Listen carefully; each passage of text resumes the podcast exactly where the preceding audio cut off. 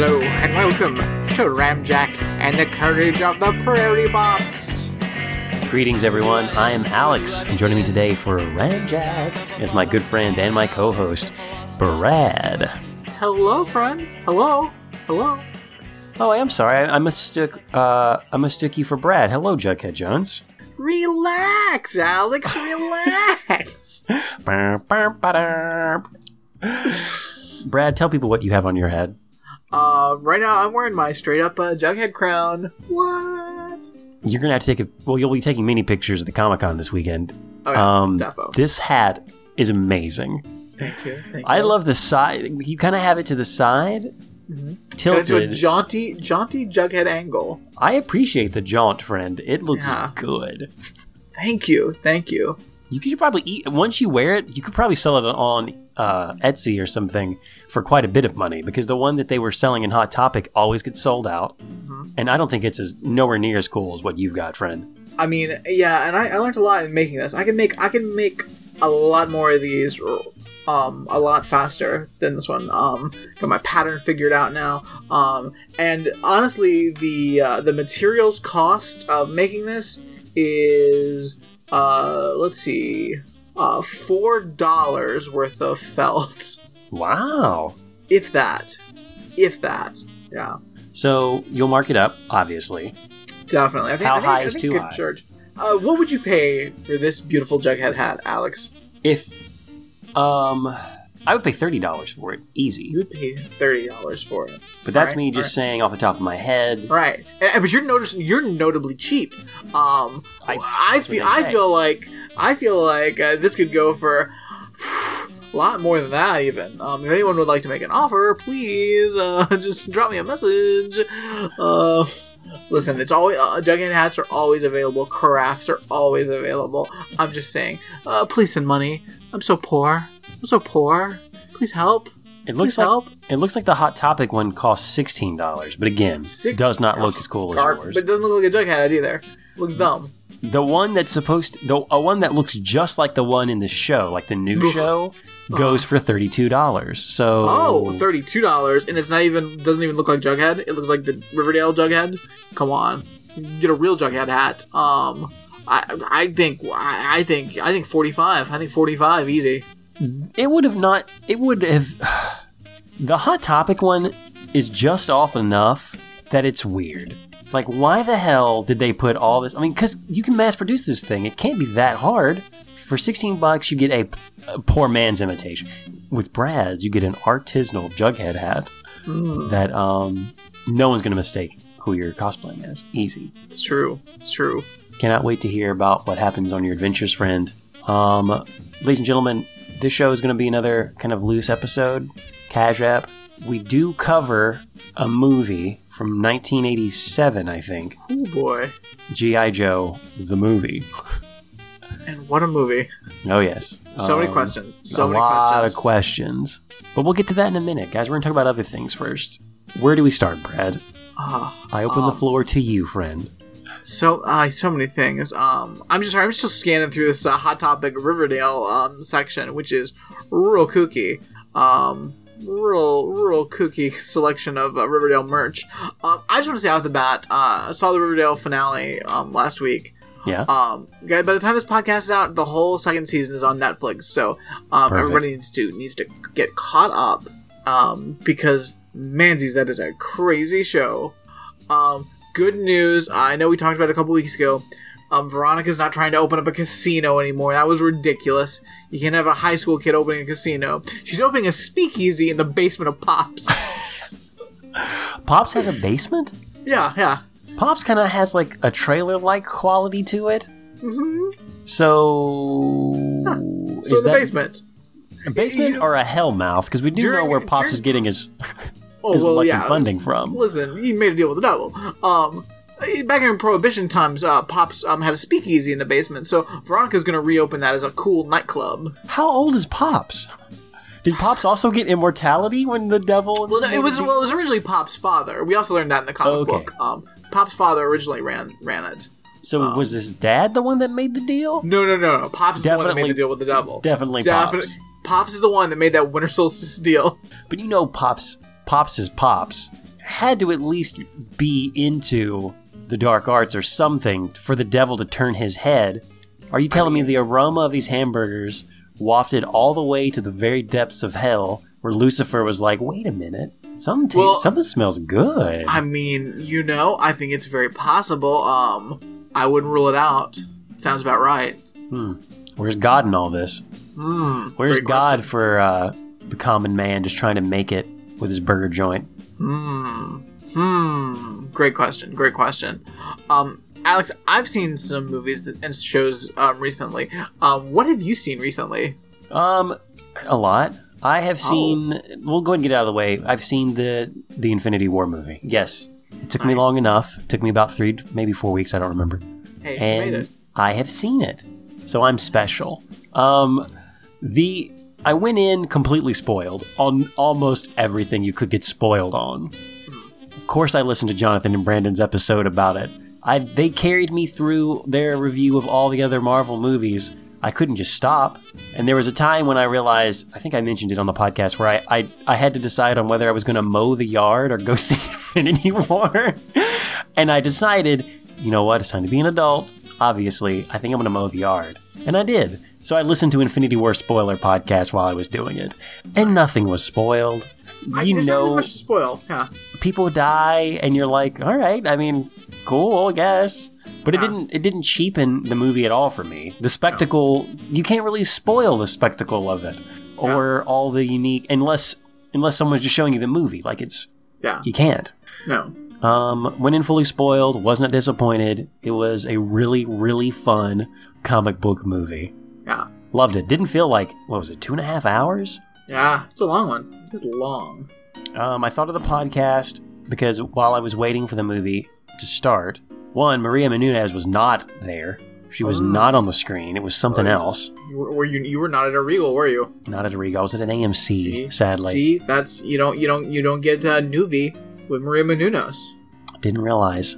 Um, so the people beside me waiting all had their phones out. We all had our phones out because it's 2018. Sure. But some of them were watching videos in the theater very loudly and laughing. Nope. Fuck yeah, no. I was like, oh man. Thankfully, they stopped pretty quickly as more people headphones. filtered in. Headphones. You don't We have all- headphones with you.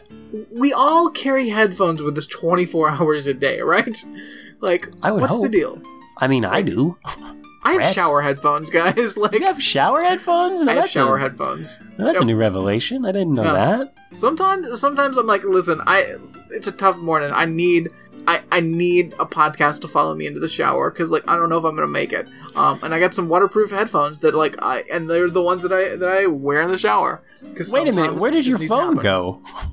Well, the phone's just like in the bathroom, but not in the shower. Oh, so they're Bluetooth headphones too. Yeah. Perfect. Oh yeah. I yeah. At this point, I'm I'm 100 percent Bluetooth headphones. I have like six pairs. As you should. Yeah. That's the best way to do it. I think Yeah. I'm, I'm going to have to get some waterproof Bluetooth headphones for this purpose. Yeah. Um, also, it's got to be better when I mow the yard because my wired headphones are not. It gets No, awkward Alex. sometimes. Alex, you can't have wire. Like you can get blue, good Bluetooth headphones for thirty dollars. Then I will have them. Yeah. I'll, I'll send you some recommendations. Please do actually. Um, Yeah. Because yeah, I do have a Bluetooth speaker that I've I've tried to listen to in the bathroom. It just doesn't. The sound doesn't carry very well. I got one as well. I liked it for a little while, but it was like ah. I remember those old shower speakers. Someone gave me one for Christmas where you would like put it around the shower. Mm. Um, and yeah, it was just a radio. But I was thinking, why do I want to listen to the radio? I mean, we used it. It's just like I had nothing on the radio for me to listen to. I can't. I'm not really a radio guy anymore. Obviously, I'm all in on podcasts and streaming music. Yeah. Brad, do we want to just go ahead and talk about Infinity War at any length or anything else we want to sure. say about it? Sure. Like if you got something to say, I, at this point, Alex, by the time it's been out, you're the last person to see it. Everyone else that cared has seen it, and also, as we've said, there's nothing really to spoil in the movie. Like at this point, you know a lot of people died. Like that's the only thing that's really a spoiler, I think. So, Yeah, and even then, it's like, well, how do they die? Why do they die? oh, um, Um, eco eco terrorist Thanos. Eco-terrorist Thanos. What did you What did you think about Thanos? I mean, I, it was good. I like I I don't I think it- it's I. You can't have him like like trying to impress death. That's a- that's a It's lot. super weird. That's a lot. That's a wanna- lot for a movie. We don't have time for that. Did we talk about it the last time? So not only do people people think that Thanos is hot. Do you know this? Oh, it's it's the same group of people who think like the robot in Lost in Space is hot. not to Again, backtread on fast episodes. Everybody like there's somebody out there that thinks everything is hot. So Out of all of those, though, I think Thanos is probably the most human-like. If you were going to go on Yeah. a date with either, if you were going to, yeah, if you were going to hum gay ghost Thanos, it, and the robot from Lost in Space, I think you're going to like, oh yeah, I'm, I'm gonna be like, what's up, sexy going- grimace? yeah, because it looks like it looks like what is it, Josh Brolin? What is his Yeah. name? It Yeah. looks just, it looks very, very much like him. So it's like, Yeah. all right, it's just him with a weird chin and you know, Yeah, bulked out. Been hitting the gym. sure. Pennywise, never. No, fuck Lost no. Space Robot? I mean, he can follow me around, I guess. I mean, that's a it's a creepy robot. Um, I'll talk about that in a second. Um, but yeah, no, no, no, no. It's weird, but uh, yeah, you can't have him. You can't have him like infatuated with death. I think they they made his character better. Like he, he's not just. I mean, what is he in the Yeah. comic book? He's just like an over the top like comic yeah, book just- villain. it's a- It's, Yeah, it's a cartoon villain. Uh, he wants Fury, to fucking else. you know kill people. Like it's and then we we gotta punch him. so, so it it does make a little more sense as a character, mhm. but he also I love that he does come off cr- crazy. yeah, I mean, that's the best part about it. yeah. It's like a, it's an understandable megalomania. Yeah.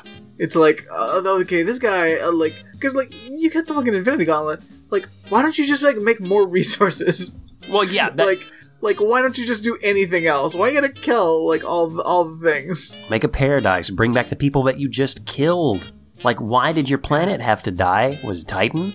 If i mean if like, you could bring if- them all back, or like because like eventually wouldn't, isn't somebody just going to do this again I mean, you think so? like because it, it, i mean it doesn't make you know it doesn't it doesn't make sense There, there are some economic, not economic, but I guess um, there is some, let's say, science around, I guess, cutting a population in half at when it's past its peak, like growth level.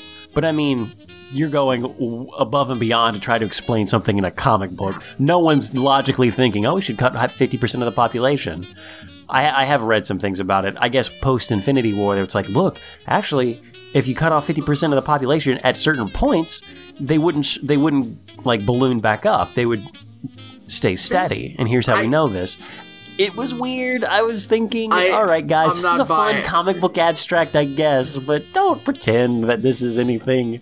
yeah I, I don't know what the i like i i don't want to read those articles um I think it was put up by the Institute of Thanos, to be honest with you. because that also like i can't even imagine the logic that says you it's able to predict that because that sounds real dumb Um, so I liked. I thought Thanos was a, was fun. I didn't think he was. Re- a lot of people say he's sympathetic. I didn't find him sympathetic. I found him a crazy man. Like he was like, all right, well, you're nuts. Also strong. I mean, he's sympathetic in the way Richard III sympathetic, sure. Um, all right. You can sympathize with him whilst finding him to be an abhorrent monster. I mean, yeah, abhorrent monster. When he was crying before, um, when he was looking at Gamora, and she was like, "Oh man," that was that was sad. Because you did. I mean, you also felt the emotion. The CG in this was amazing. Like we've come a long way, and yeah, it was great. His, well, his magician guy. Mhm. I don't remember his name. Really creepy looking, no nose, Voldemort looking guy. That character was pretty creepy. Like he was probably the scariest thing in the movie. Oh yeah, Joey would not have been able to handle that guy. I don't think. So, uh, what was your favorite uh, wacky uh, um, character uh, pair up? We had a Fa- lot of we had a fun little groups together. Yeah, I uh, I really liked. I mean, I think everyone kind of. My favorite group might have been the one that was went to Titan overall. Like obviously the um, Thor with the Guardians of the Galaxy was great, and then when Thor split up with uh, Rocket Raccoon and baby or teenage Groot, that was awesome. Like they had, a, I, I liked their uh, misadventure to go forge a new weapon, a master weapon. Yeah, I just love Thor stuff. Just more Thor stuff. I also love that Thor was the one who missed on just like Silver Surfer did in the comic book. It was someone. I that was the one thing I was looking for. Like, who's gonna miss? Are they gonna keep this from the comic book where there's one person that has one job and doesn't do it right? It was Thor. Yeah. All right, Thor. And Th- Thanos even calls him on it, which is even better. Yeah. is is Vision like gone? I mean, maybe I. The the thing is, it's because it's all about like these actors, but I'm like, I feel like they've they've primed it perfectly to where they can reboot they can reboot Vision and have a different actor now Interesting. because yeah. like because like Shuri like you know was doing all that stuff and like we don't know if she finished you know. But I feel like she could have downloaded enough to be like, oh yeah, I got Vision back, and then we just replace him with a new actor if Paul Bettany doesn't want to come back and do it again. Like, I feel it's a real. I feel it's a real easy. All right, let's get a cheaper actor. Cool, cool, cool, cool, cool. I mean, do they even need cheaper actors? They make all the money now. Yeah, I guess if you have to budget it out, especially with these, I mean, God. yeah. With, when you got all these fucking, you know, all this many characters and like, because I, you know, I mean, we're still gonna have our solo movies, but I think we're gonna get a lot more, you know, groups and pairs and um. Because I, I, I think that's really because I I really think they, they hit on it with Thor Ragnarok when Oh, you had yeah. Thor and and and Hulk and uh, Valkyrie like you got like you just got these like weird groups and I feel like that's I feel like they may lean into that a little bit and use some of these characters that way. I, I, I loved. So I haven't seen the newest Spider-Man movie yet, sadly. So, but I've seen nearly every other Marvel movie. I think I have seen every Marvel movie except for Spider-Man. Um, oh, and the second, um, the Winter Soldier, Captain America movie. Oh, All the other good ones, I've seen. good ones. Oh yeah, I mean I'll go back to them. So out of all the characters, those are the only two that kind of aren't as, I guess, known to me. But I hmm. thought they did an expert job. Like if you had seen every Marvel movie up to now, it was a great film to watch. It was like, all right, hmm. this is what we've been building to. Let's let's roll with this. Yeah. I, I liked Captain, I, not Captain America. Oh, and I did like Captain America. I wish they'd give him a real shield though. Those like shield gauntlet things. I'm like, all right, you're better than this. Give him a vibranium shield. You had all. You made that one guy. A, a Bucky gets a, a new vibranium like ornate arm. You can't give Captain America his own shield. I mean, listen, He didn't choose those gauntlets. I, I'm sure they'll get around to it. They were listen. They were a little rushed. Um, a lot of creatures were attacking. I don't think they had time to like. Oh, let me go. Let me go. Uh, make you a round shield with a star on it. Did you think Wakanda did the right thing opening the shield gate, or should they just have kept it shut? and Be like, nah. I mean, they were they were going to get through. Did they? Well, the one guy was already inside. Yeah. I mean, but like the thing was, they were trying to weren't they like trying to go around at that point? Yeah, so some, of, Um, the, some of those yeah. creatures, like the And the real thing, because they were just trying to like stall them so they could um get the get Vision finished. Which they may or may not have done. That one dude came out of nowhere, the weakest of whatever Thanos' guys are, because he got hurt so many times, Yeah. killed easily. Who is your who who is your favorite of like whatever Thanos' dark clan was? Oh, I. Yeah, I think that that that main creepy looking guy that was torturing Doctor Yeah. Strange, because like by far he was the, he was just the creepiest. Because then there was there was there was the lady, and then there was the big rock dude. Um, was there another one? like I don't know. Well, there was the there was the guy that had like I guess the same a similar weapon to what Loki had in the first movie. He was the one that always kept trying to get the Soul Stone out of um, Vision's head Oh because yeah, he had that yeah. special tool for it. Uh, yeah, they all kind of. I mean, they all meld together. They into, really like, do. into like space monsters. Like I, I don't know. They're all a bunch of space space monsters. monsters. I A liked all. space monsters. I really liked all of the uh, Doctor Strange stuff. Mhm. That was cool. And again, I, I really like the cast of characters on Titan, like those Guardians of the Galaxy people. I love when they. God, it was just, God, just a fun movie. Yeah, Like you can't I- really. I love that they took the time to do the Drax um turning invisible joke because that took up a fair amount of time in that movie, and it was well worth it. Oh yeah, there's everything with them. I loved when um their interaction with Thor when uh, Star Lord starts trying to mimic, mimic his voice, which was, I mean, yeah, that's when you knew you were in that they really captured the Guardians of the Galaxy in it, and you were in for a, I would say more than a fun ride. This was this was this was a good time. Definitely, definitely. Can't wait for the next one. I, I I was just super. Excited. I was like, all right, I want to see the next one. I will definitely see the new Ant Man movie. I'm definitely going to go see the new Marvel uh, was a Miss Marvel movie, Captain Marvel. Captain, Marvel. Captain Captain Marvel. Thank you. I don't know which versions of them. I mean, there is a Miss Marvel in Oh, the. Marvel universe. Yeah, I'm it's the assuming they're not yeah, related. Oh, they are No, the same. no, per- it's Miss Marvel. She then became a Captain Marvel. Oh, she got promoted. She she got a promotion, big time promotion, space promotion. Guy just super fun. I mean, I can't I can't say anything other else about it other than it was just super fun. Like what what else can you say? It's just like, ah, it was really great. You should go see it. It's a big giant fun movie. Like it's it, it's exactly what it is, and perfectly fine. Good movie. Um, Oh yeah. I saw Deadpool two uh, last weekend. Um, Oh. another Josh Brolin um, superhero movie. Um, that is also a very fun movie. I heard it's so it's got cable in it. Yeah, yeah. Everyone on the internet's like, all right, guys, I know you just saw the Deadpool movie are about to go see it. Do you want to know about cable? Because there's a lot to unpack there. but I guess they don't get into any of that in the film, right? I'm No. sure it's like ambiguous and just like, Yeah. who is this guy? Yeah, they don't go into like Cable's backstory because I mean they don't have the I, we, the movie is only two hours long, so they don't have time to go into fucking Cable's backstory because that's like a five hour fucking ordeal. Oh, easily. so, um, but it's no, it's it's it is quite enjoyable, and that movie, like I, the first Deadpool was great in like how over the top it is and how much like playing around with like the X-Men franchise of films and comic book world it does. But the second Deadpool movie, they really amp it up. Like they do some stuff. I, I like, and I don't want to spoil things. It's a really, it's a really, really fun movie. I just, I love Colossus in the Deadpool movies. It's so funny, and I feel like there's even more like jokes. Like it's even more over the top.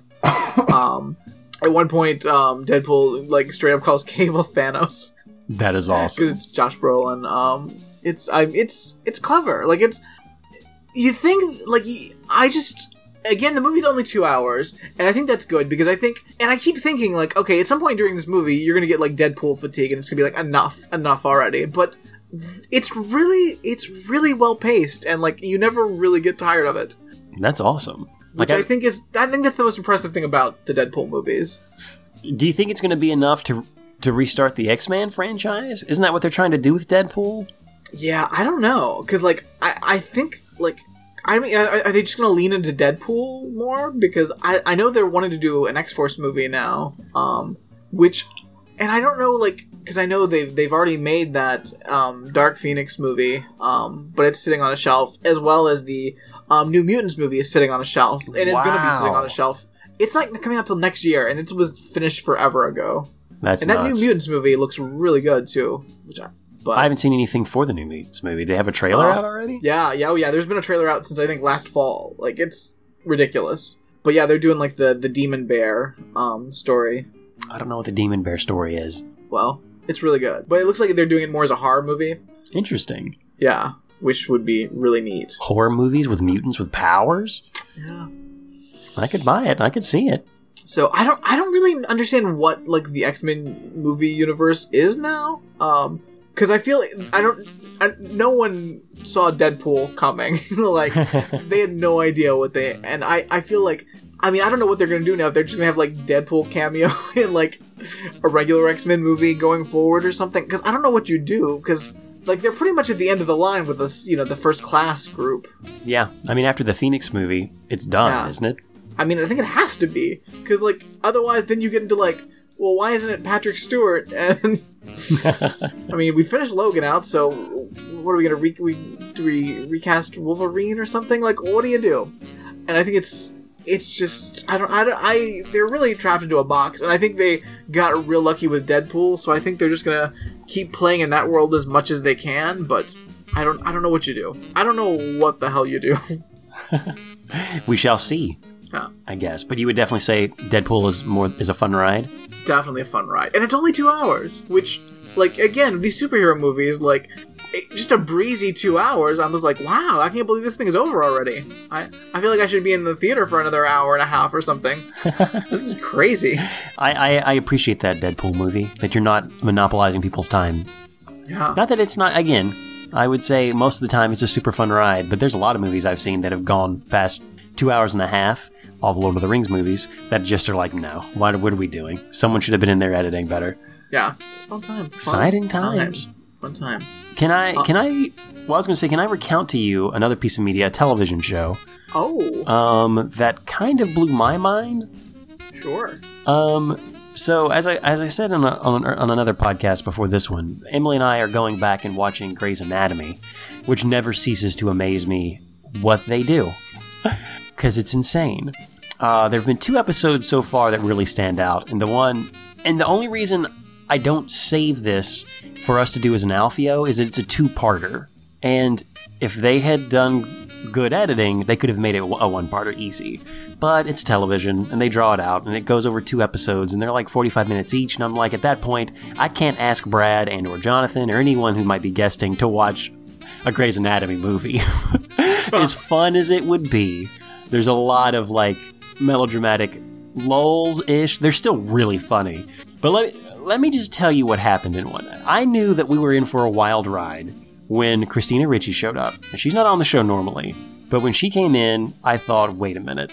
This is someone who was in Speed Racer, who was in Casper the Friendly Ghost, who was in Addams Family. Nice. All the most important credits. All our most important credits, Black okay, Black Snake Moan. Oh. She She comes in a wide-eyed paramedic in an ambulance. She's wheeled in beside the guy that they bring in, and they're asking her, "Why are you over there?" And she kind of shrugs and looks, and her hand is inside the chest cavity of the patient they just brought in. He, they couldn't stop the bleeding. She couldn't stop the bleeding on the ambulance, and the only way she could was to put her hand over it. And something happened, and now her hand is basically stuck inside of this guy Ugh. And it's Christina Ricci, so you know that this is going to be a special one of the, a special episode without them mentioning it. It had to be a mid-season They're gonna chop the hand off and leave it inside. Sew it up. um, so they got to deal with that, and they're thinking, all right, well, we've got to we got to get in there. We're going to have to be really careful when you pull your hand out because he'll bleed to death if we don't do this right. So let's take all the proper precautions. Christina, I know this is a lot to ask. We need you to keep your hand in there. And that's a whole thing for a while because she can't. Brad, she's like 23. She. This is not what she signed up for. She's happy to help. Listen, if you don't want to keep your hand in a dude's chest, you shouldn't have put it there to begin with. Life lesson. Life lesson. I think they say that. Uh, so okay, there's another doctor who's who's a hard ass. She is like one of the the main surgeons, and she's teaching like the residents, not residents, I guess the interns, the residents. She's a resident. Um, but she's pregnant. She's going to give birth to a baby. So she comes in. She's going to have give birth to a baby. They call her husband. Her husband comes And then in. Christina Ricci puts her hand. and then she's got two people. Well, okay, so they call her husband in, and he's late. He comes in on an ambulance. He got into a car wreck on the way to the hospital, Brad. Oh boy. Um, he comes in. Um, he has like bleeding in his brain. Something Ugh. crazy happens. They have to do surgery immediately. So she's like, "Where the hell's my husband?" And they're keeping this from her. I don't know why. They can just tell her, "Hey, your husband's." I mean, maybe they think that it might. I mean, because she's giving birth. Like she is giving birth in the episode. Right, right, like right. she's gone into I mean, labor. that's, that's a very stressful moment. I don't know if you really want to add to the stress. Yeah, true. I, I, I, and that's where they're coming from, and I get it. But at the same time, this woman is a very strong person. I think she can handle, as a character, everything they've shown us so far. I think she can handle it. She doesn't handle it. Though they never tell her, but it's the fact that they don't tell her that makes it hard for her to handle it. Yeah. We're setting the stage, Brad. Oh boy. Oh boy. So the wife of the guy who's Christina Ricci's hand is inside of comes in. She's screaming. She's so distraught. She's like, ah, ah, ah, like screaming in everyone's face. This one guy screams at her, and she kind of like screams back and then cowers, and it's just and then Christina mess. Ricci puts her arm around her, but then she won't let her go. So now, oh no, both of her arms. And they're all in the surgical room. They got to like I just really want both of her arms to, to be trapped and her to be stuck in the middle. That's my only goal in this. So she comes in, and the guy's brother comes in. Um, and they have a secret, which I'll get to in a second because it is a doozy. I got to play some other groundwork. So the main guy who, Wait, wait, wait, sorry, sorry. We got wife, wife, and guy's brother have a secret. well, yeah, Or they're Christina about Ricci to. Re- is a has a secret with a guy. Christina Ricci has a secret that she doesn't know about. Oh boy. She's not related to the guy that's on it. She's just a paramedic. She's like a kid in school who does this. Um, like she's going to college to be a medical. She is unrelated to the guy, hand in his chest. All right, all right. The wife has calmed down. She's mad at the brother. They're arguing, and a secret comes out that is awesome. But first, I need to lay some more groundwork to oh, show Oh, you where the stakes are. So, the guy who's doing the surgery on the Christina Ricci's patient, his name is Burke. He's one of the resident surgeons. He's good. He's like your go to surgeon for pretty much everything that's basic stuff. And he's like the best at what he does. Okay, so he's been, he's had started a relationship with one of the interns who's working there. And um, she's going to be in the room with, I think she's helping with the brain surgery on the other doctor's husband who was in a car wreck. So the, but the surgeon, the neurosurgeon working on him is also a resident, one of the best neurosurgeons. He's been having an off and on affair with another woman who's also there. Also, he was married. They they were supposed to get divorced. They were separated to another doctor who comes to the hospital and is also now a resident. And she's also in the mix. She's the person that is the doctor of the doctor who's having the baby. So everyone's fucking everybody or wants to fuck people. Let the neurosurgeon chose his his doctor wife who is estranged from, and he's going to try to make that relationship work. So the intern and him are on shaky ground, and we all know that they're still in love. We all know that at any moment they could be making out, and he's going to leave his wife because he hates her. It's made very clear throughout the television show that he hates her, and I do not know why he's trying to make that work. Fair enough. Fair enough. Um, I'm trying to set, tell you where all the stakes are for people who would be invested in this and why this is amazing. Sure. So, um, Dr. Gray, the person this show is named after, she is in love with the neurosurgeon who's, uh, I guess, Dr. McDreamy, and he's the one who's doing the brain surgery on the doctor's baby's father. She's in with Christina Ricci, and Burke's girl is in with um, Miss McDreamy doing the neuro, like the brain surgery, just setting these things up. right, right. So everyone's at their place. They're on the same floor. They're doing these things. They're about to cut open the guy and like prepping Christina Ricci. We learn that that hole in that guy's chest was of his own doing on accident. You see, him and his brother are really big into military history. They love battles. They love weapons Gross. they made their own accurate to their knowledge or like um their own bazooka and in his chest is the head of a bazooka weapon that they made that's live ammunition brad what? And the, and the wife is saying this casually like this is something that happened. She's like i can't believe you guys play with this stuff. It's just so stupid. And the, and the guy's like well you know it's not stupid. We did our best. It's just specs. Like it, you would be able to make another reproduction. Like that thing is you know could blow up you know if we do it right. And the guy's like wait a minute. Tell me what happened. And they say that that went into his chest and that's when the doctors got there. He has a live ammuni- like munition in his chest. So one of the other doctors runs up before they cut it open because it could go off Right. and they go in like, wait, wait, wait, wait, wait, wait, wait. Christina Ricci, slow down. Don't take your hand out yet. Guys, um, there's a bomb in that dude's chest. He's basically got a mine in his yes. chest. Yes. All hell breaks loose. Now they don't they don't tell the hospital that there's a they say it's a code black, which is I guess for there's like a bomb in the building. And everyone's saying code black. And they drag that out for half the episode. Yeah. So someone says, Sir, you got a code black on the table, and he's like, Are you kidding me? And no one's like, everyone's like, what the fuck is a code back? Christina Ricci's like wide eyed, like, I don't know what's going on. I'm just happy to be here and help. You know, I'm just glad I can save someone's life. And eventually comes out that, yeah, this guy has a bomb in his chest. Um, and Christina Ricci is like, what the fuck? You mean I'm like touching a bomb? And they're like, wait a minute, what are you feeling inside of his chest? Like, don't like probe too much because you'll probably kill him. But like, are you like in a soft spot or is there something hard? She's like, oh, there's definitely something hard in here. I thought it was bone but it's cold and it's metal like, and you're like, okay. So this guy's got a mine in his chest, and everyone is freaking out. So they obviously have to evacuate the hospital. There's no one here. There's bomb techs that come in, and we learn a little bit about their backstory um, and why they're there. But there's like a good looking dude, and he's like an actor on something. I've seen him before, which also means like, oh, okay, they called in the big guns. I'm not sure what movies he was on. Um, but so he's an actor, and they're all like figuring this out. The main oxygen line for the hospital runs underneath the room where the the guy with the mine in his chest is. So if it goes off, Brad, the whole place goes up. Um, so everyone is out of the room with Christina. The Christina main Ricci. oxygen line. Yeah, because you have oxygen lines in a hospital, Brad. The main line is right underneath that room. If it goes off, Brad, it could blow up the whole hospital, maybe the block.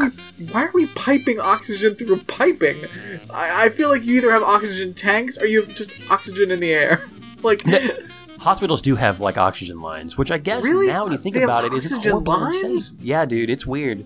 In the wall, I mean, I mean, I guess it's not weird. I guess you need it so often that it's there, but uh, hopefully it's safe. They don't expect there to be a bomb going off in a hospital. I just, I, I, I don't think I ever like thought that they were actual like we were like running lines of oxygen like under the floors. in the like- walls. Uh, but I, I, I mean, I know like we have like oxygen, like, no, but I just assumed that was from like a more, a less centralized, uh, um, you know, supply. I didn't think we just had running pipes of oxygen going through the entire building. Because that seems incredibly dangerous. I mean, I agree with you. Every time I've seen it in a hospital, I've been a little weirded out by it. But, you know, that's just like. Brad, all you need to know is that the loaded gun on the table that we knew, the loaded gun inside a man's chest that we didn't really know was there, has now become a much bigger deal. Everyone who's fucking everybody is upset and doesn't know what's going on. Um, they try to evacuate. Everyone gets evacuated, and Christina Ricci is alone in the room, and they haven't really told her yet of what. Like they kind of told her what's happening, but she's in there uh, with another guy. But but because he's got a bomb in his chest, they can't connect him to oxygen, obviously. So they have a guy, um, one of the other doctors, like at his mouth, like doing some sort of like recitation where he like, like he uses something that kind of looks like a, a giant two liter bottle with like a mask on it that he's just like constantly pumping oxygen into this guy's face. And he's in there with Christina Ricci, and he's like, um, are you, let me see, can you see what I'm doing? Can you do this for just like a second? And Christina Ricci's like, okay, yeah, sure. So she's like, starts pumping this guy. and He's like, that's great. Yeah, just keep doing it just like that. And he starts backing up. She's like, wait a minute, are you leaving? He's like, yeah, I got kids. Good luck. And he just leaves. So she's alone in this room with her hand on a bomb, and the other hand is like pumping this thing to keep this guy alive. And Christina Ricci is just doing the best she can, guy. Amazing. I'm glad both those hands are occupied. That was my only goal. See, I love it. I knew you would love it. I love it. I love it. Um, Though I would have preferred if she had her hand stuck in a bowling ball. That would be my other preference. so, um, the doctor who's doing the brain surgery on baby daddy will not evacuate. Ha- all of his team evacuates, but he's like, look, if I leave now, he'll, he'll die. I can't do that. To this doctor I know and love, um, I'm gonna, I'm just gonna keep working. If we blow up, we blow up. I don't care. They're like, all right. So, um, they go in, and eventually Christina Ricci freaks out. So we have the intern in there. We have other people in there. Christina Ricci's like, look, guys, I gotta go. Like, I'm too young. I didn't sign up for this. I'm really freaking out, and you guys are really scaring me.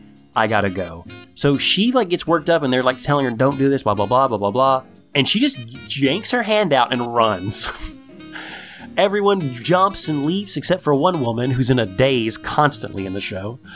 And what she does is she puts her hand on the dude's like hole and puts her hand in and basically takes Christina Ricci's place. How it works with through sleight of hand or like magicianry, we don't know, but she does it, and everyone's like, "Oh, thank goodness you did that. We'd all blow up." But also, that's pretty stupid, Meredith. What the fuck are you doing?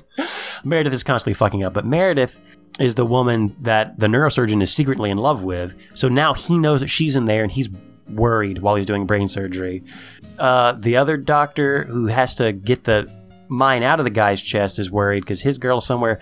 All this to say they have to like move it. So there's like another whole thing where they're moving this guy whose bomb can go off in just any moment. They eventually get to a place that isn't over an oxygen line. It's like another place. They get the missile, like the mine out of the guy's chest. And everyone like breathes a sigh of relief. They're playing like really happy music. And the guy, um, they put it like in something like they wrap it and they like slowly move them like they're moving the mine out of the hot like out of the out of the surgery room people are like doing going to work going to work on this guy to try to save him. The idiot who shot himself with a bazooka of his own making and caused this. Um, they're slowly walking it out and meredith's like wow you know you just never know what life is going to do you know? And she's like like kind of like goes out to like look at these guys who are carrying the bomb. Guys we've come to know guys who have families.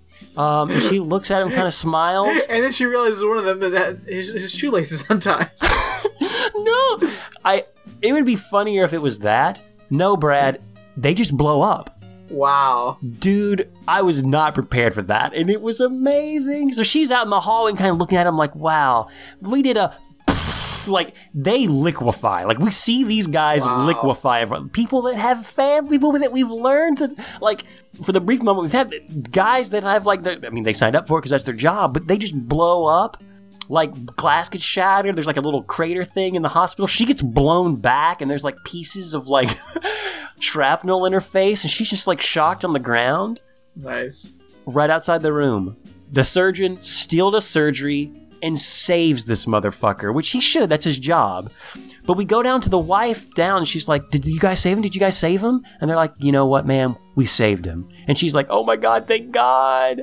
And I'm thinking, okay, they saved him, but to be brought up on charges, right? Yeah, yeah. because you don't do that. No one. Are you allowed to make your own mines or like missile heads and like have them? How much money did they lose during all of this? How many Yeah, lives were like inconvenienced? I mean, I've got an uncle that makes bullets. I don't know about bazookas, but Those Like- three guys blew up. it's fucking stupid. Like, it's insane. assholes, like, you don't need these fucking weapons. Like, fuck off with that nonsense. They don't mention the guys who blew up at all, which is a disservice to the show and those characters. Their families aren't mentioned, even though we know they have them. Like it is bullshit. The craziest. It does. It still gets crazier. So in the first episode, one of the guys who has a crush on like all the doctors had a basically a wet dream where all of them were taking a shower together, and he was and they invited him in- him in. He's like, yeah. So at the end of this, they take her, Meredith, like her two friends, who this guy fantasizes about. Um, they take her to a shower area, like in the locker room, because she's covered in like shrapnel and bleeding or whatever, but she's not like super hurt, but she's cell shocked. And they like start to like hose her off and like help her, like, hey, you know, are you okay or whatever. And he walks in on this and sees it, and he's just like, oh man. Like, he, it, it, we're supposed to think, one, why the fuck did we see the shower scene to begin with? And why is it like juxtaposed against this? And he's just like, oh man. It's just like he's like, well, I wanted this, but not like this. And you're like, Oh, motherfucker. fucking monkey's paw. Damn, Yeah, it's- monkey's paw. He is the worst character, by the way. Um, all that to say, Brad. And then Christina Ricci finds out that her other arm is a monkey's paw. Well, they find her like she's hiding in a stairwell because she she doesn't run as she probably should. She just runs to the stairwell and just hides there for a while, and then she gets all the credit for saving the man's life. Fair enough. Guys, it's a roller coaster ride. I'm sure there'll be an episode we can Wow. Alfio in the future because let me tell you, they just get weirder and weirder from there. so bonkers. So bonker. I could not believe it. Um, so I um I I've watched the first two episodes of Lost in Space on Netflix. Awesome. Um, saw that sexy robot. Mm. Mm. Don't I don't understand. I don't You don't? I don't see it. I don't see it. You saw his bottom, creepy. right? It's kind of a creepy robot. I don't. I don't it's not. I don't get it. Don't get it at all. Um, I what I do see on that show is some awful parenting.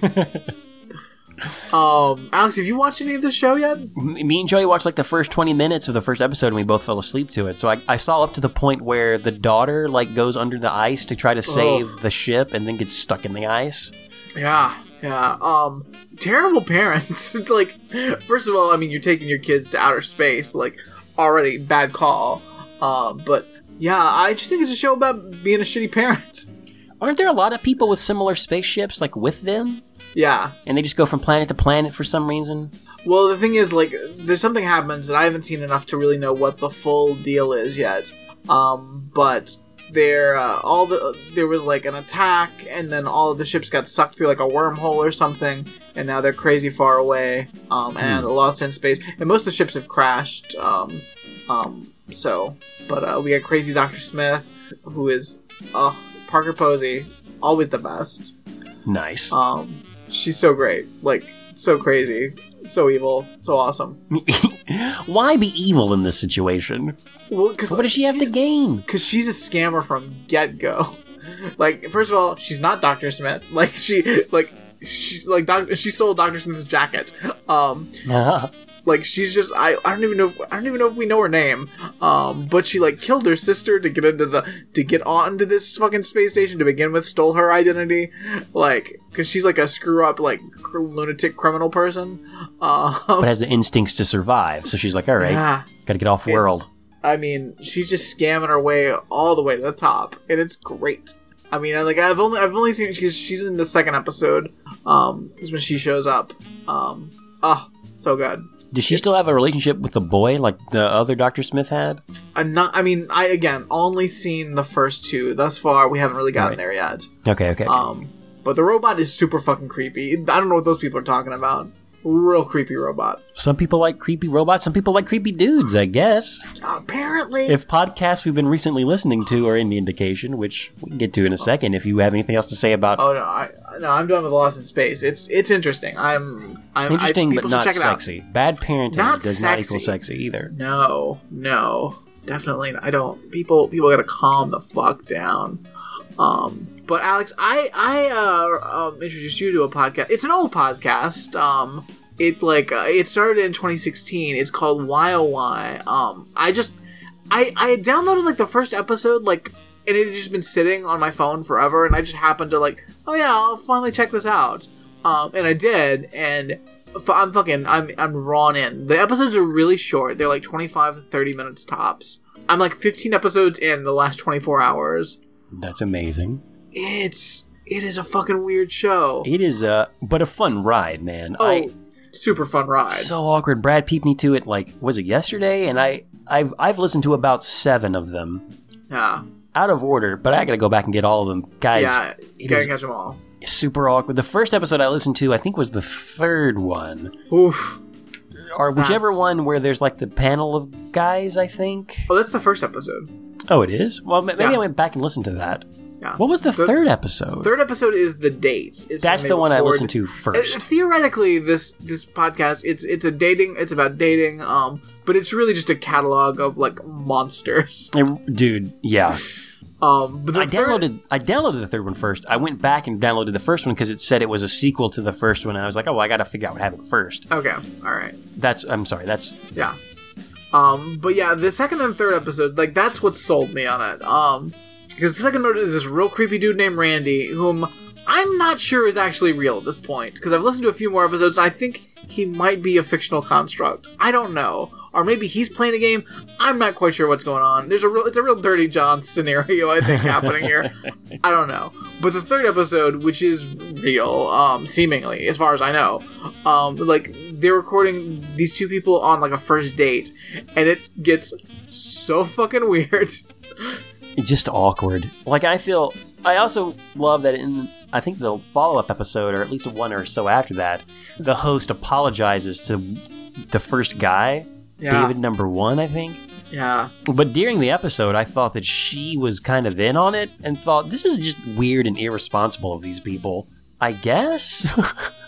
yeah it, it was very strange i mean everyone knew what was going on but it was just weird that like this person's like listening in on the date and then like coming in with like questions and comments and things so i'm like hey just leave him alone like Dude. this is weird it's awkward on so many levels. Anytime she It's- interjects herself, because she talks about like, I think I would do some meddling, and I think it'd be cute if you guys, hey guys, just real quick, thirty minutes. You guys have been on the date for thirty minutes, and quit talking about like stuff you have in common. Talk about something else. let's get real i'm like what are you doing this is so, it is the most awkward thing to listen to ever and it's amazing for it. Um and the date's awkward and then at the end it takes a fucking turn that is wonderful because what we've learned is that this woman has scheduled a second date. Oh yeah. and he's coming to the pla- the coffee shop they're at right now. And the dude shows up. And then there's this awkward moment where it's like this dude and like this guy that she's been on a date with for two hours is like what, you, who is this? Oh. Huh. And it gets so awkward. There's so many things. Like I really wish there were pictures with this particular episode of the podcast. Because so the woman that goes on the date with this guy is a friend of the host, and the host has a kind of naivety to her that's just it's awkward. Yeah. Um, and it's and it's just constant throughout these episodes, which makes it all the more entertaining. Um, so, but she describes this woman that both these guys go on a date with as looking like Kirsten Dunst. Yeah, I'm like, I got, I don't, okay. yeah. That's So the first guy is from an earlier episode where there was like a guy's like, what would you call that? Like a, it was a panel of dudes and they were going to talk about like dating. yeah. She Da- just got she got a bunch of rando dudes together. Um, to talk about dating, and there was there's some real monsters in the mix. Well, and they're also pretty much across the board awkward. And Yeah. this woman was supposed to go there to kind of like talk with them. Like she thought it'd be fun. The host thought it'd be fun if her friend came in and was just like a girl in the mix of this. And like another guy asks her out and she's like, no, during the panel. And then this guy does and she's like, all right, I guess. Like she begrudgingly kind of like accepts a date with him.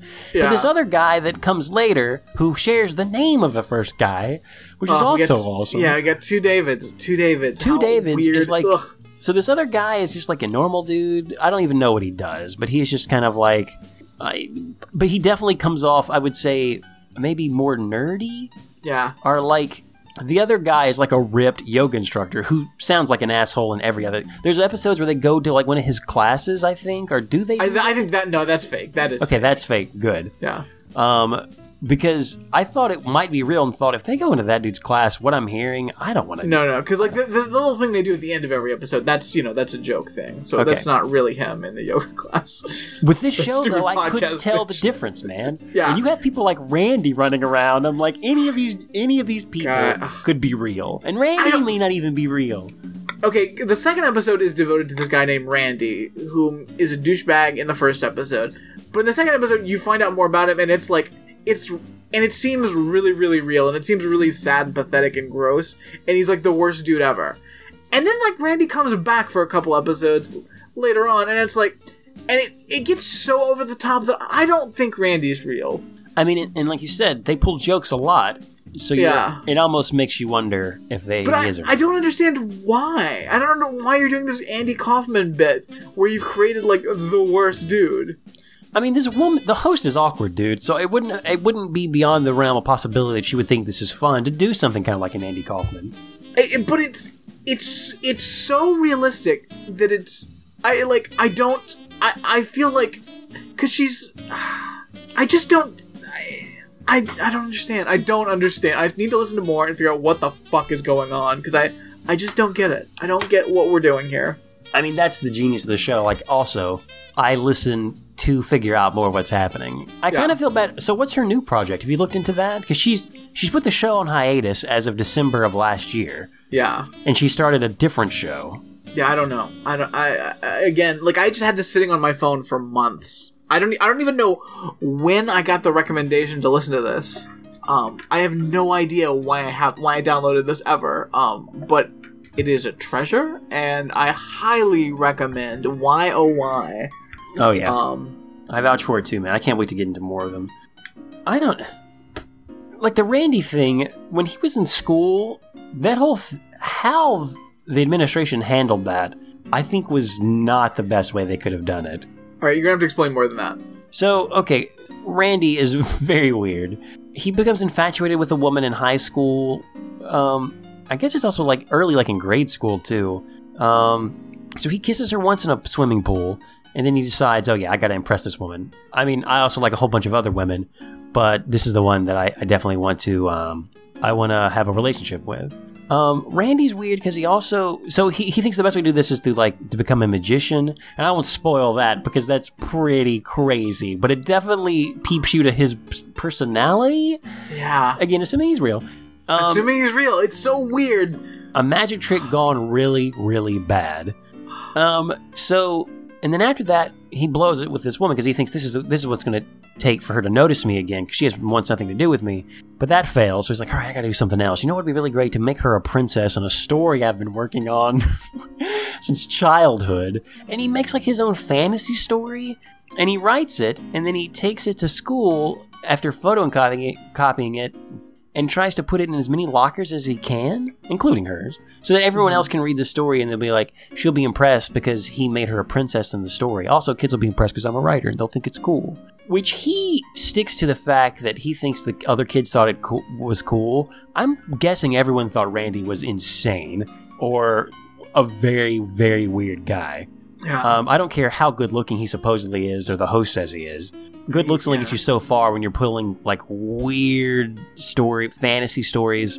But all these, but the reason the fantasy stories got him in trouble was they were sexually explicit. And you're like, dude, what the fuck? So not only is it awkward about you write a fantasy world where you put people from your school in it, and it sounds as nerdy as you possibly can think that could sound from his him explaining it. It's like he's never like he could write it word for word now if he needed to, which also tells you about the insanity that is Randy. Um, but you pile upon that like explicit, weird sexual things in this that he just passes out. And like I don't even think he gets expelled. They just like sit him down. It's like, dude, you can't do that again. You just can't. This is getting weird. This is a weird joke. It's a weird joke you're doing right now. And he's like, that's not a joke. Get the girl in here. Like, does she think it's cool or not? And they're like, what the fuck are you talking about? She went home. She's freaked out. yeah. We I- all are. He should have been expelled at the least. Like they should have like been like, dude, you can't do this. You gotta. There's gotta be something more than just a slap on the wrist. I don't think But he's he real. keeps I don't think doing he's it. real. I don't think he's real. I like I'm, I'm uh, like I'm, I don't think he's real anymore at all. Like the more I think about it, the more I'm like, no, this is. I, it's bizarre because I don't know. I like I don't know why.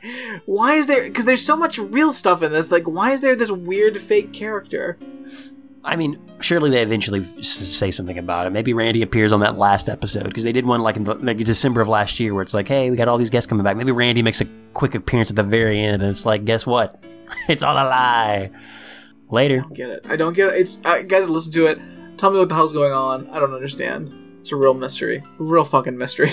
Um, but they for for I, those first three episodes, like they ha- I'm like locked in and like I'm like fully bamboozled. Like I yeah definitely. I you get on a few like he comes back. I'm like all right. I don't think this is. I don't think this is a thing. I don't think this is a thing anymore.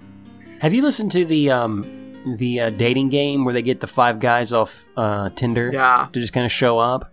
Now I'm wondering if that's kind of staged or fake more because that does seem like awkwardly No. real, but at the same time, if Randy's not real, No, no, of uh, that one, that one definitely seems real to me. I don't, like I- if that was fake, it would it would have been better because like it's real awkward and like the guys don't have good answers. Oh yeah, they're horrible answer. Like they, it feels more real. I Yeah. guess. Yeah, Oh, God, you could have some fun with that if you were like trained actors. Get Yeah. an improv troupe together. I mean, that'd be a that's a fun. That's a, that's a good fifteen minutes you could drag that out for. Wasted on these people. Wasted on these people trying to date. It's so. I, I, we can talk more about it later, I guess, because you know we've got we've got to talk about GI Joe. But goodness, this whole show makes me cringe from every from beginning Oh, to end. It is the most awkward thing. Like, oh, it is. Yeah, I love it. I It's not just the show. it. I mean, like how people approach like dating relationships in it. It's also just like, what are you people doing? Everything about it is cringe-inducing, and it's wonderful. It is. It is literally the most awkward podcast I've ever listened to, and it's amazing. I recommend it to everyone now. yeah.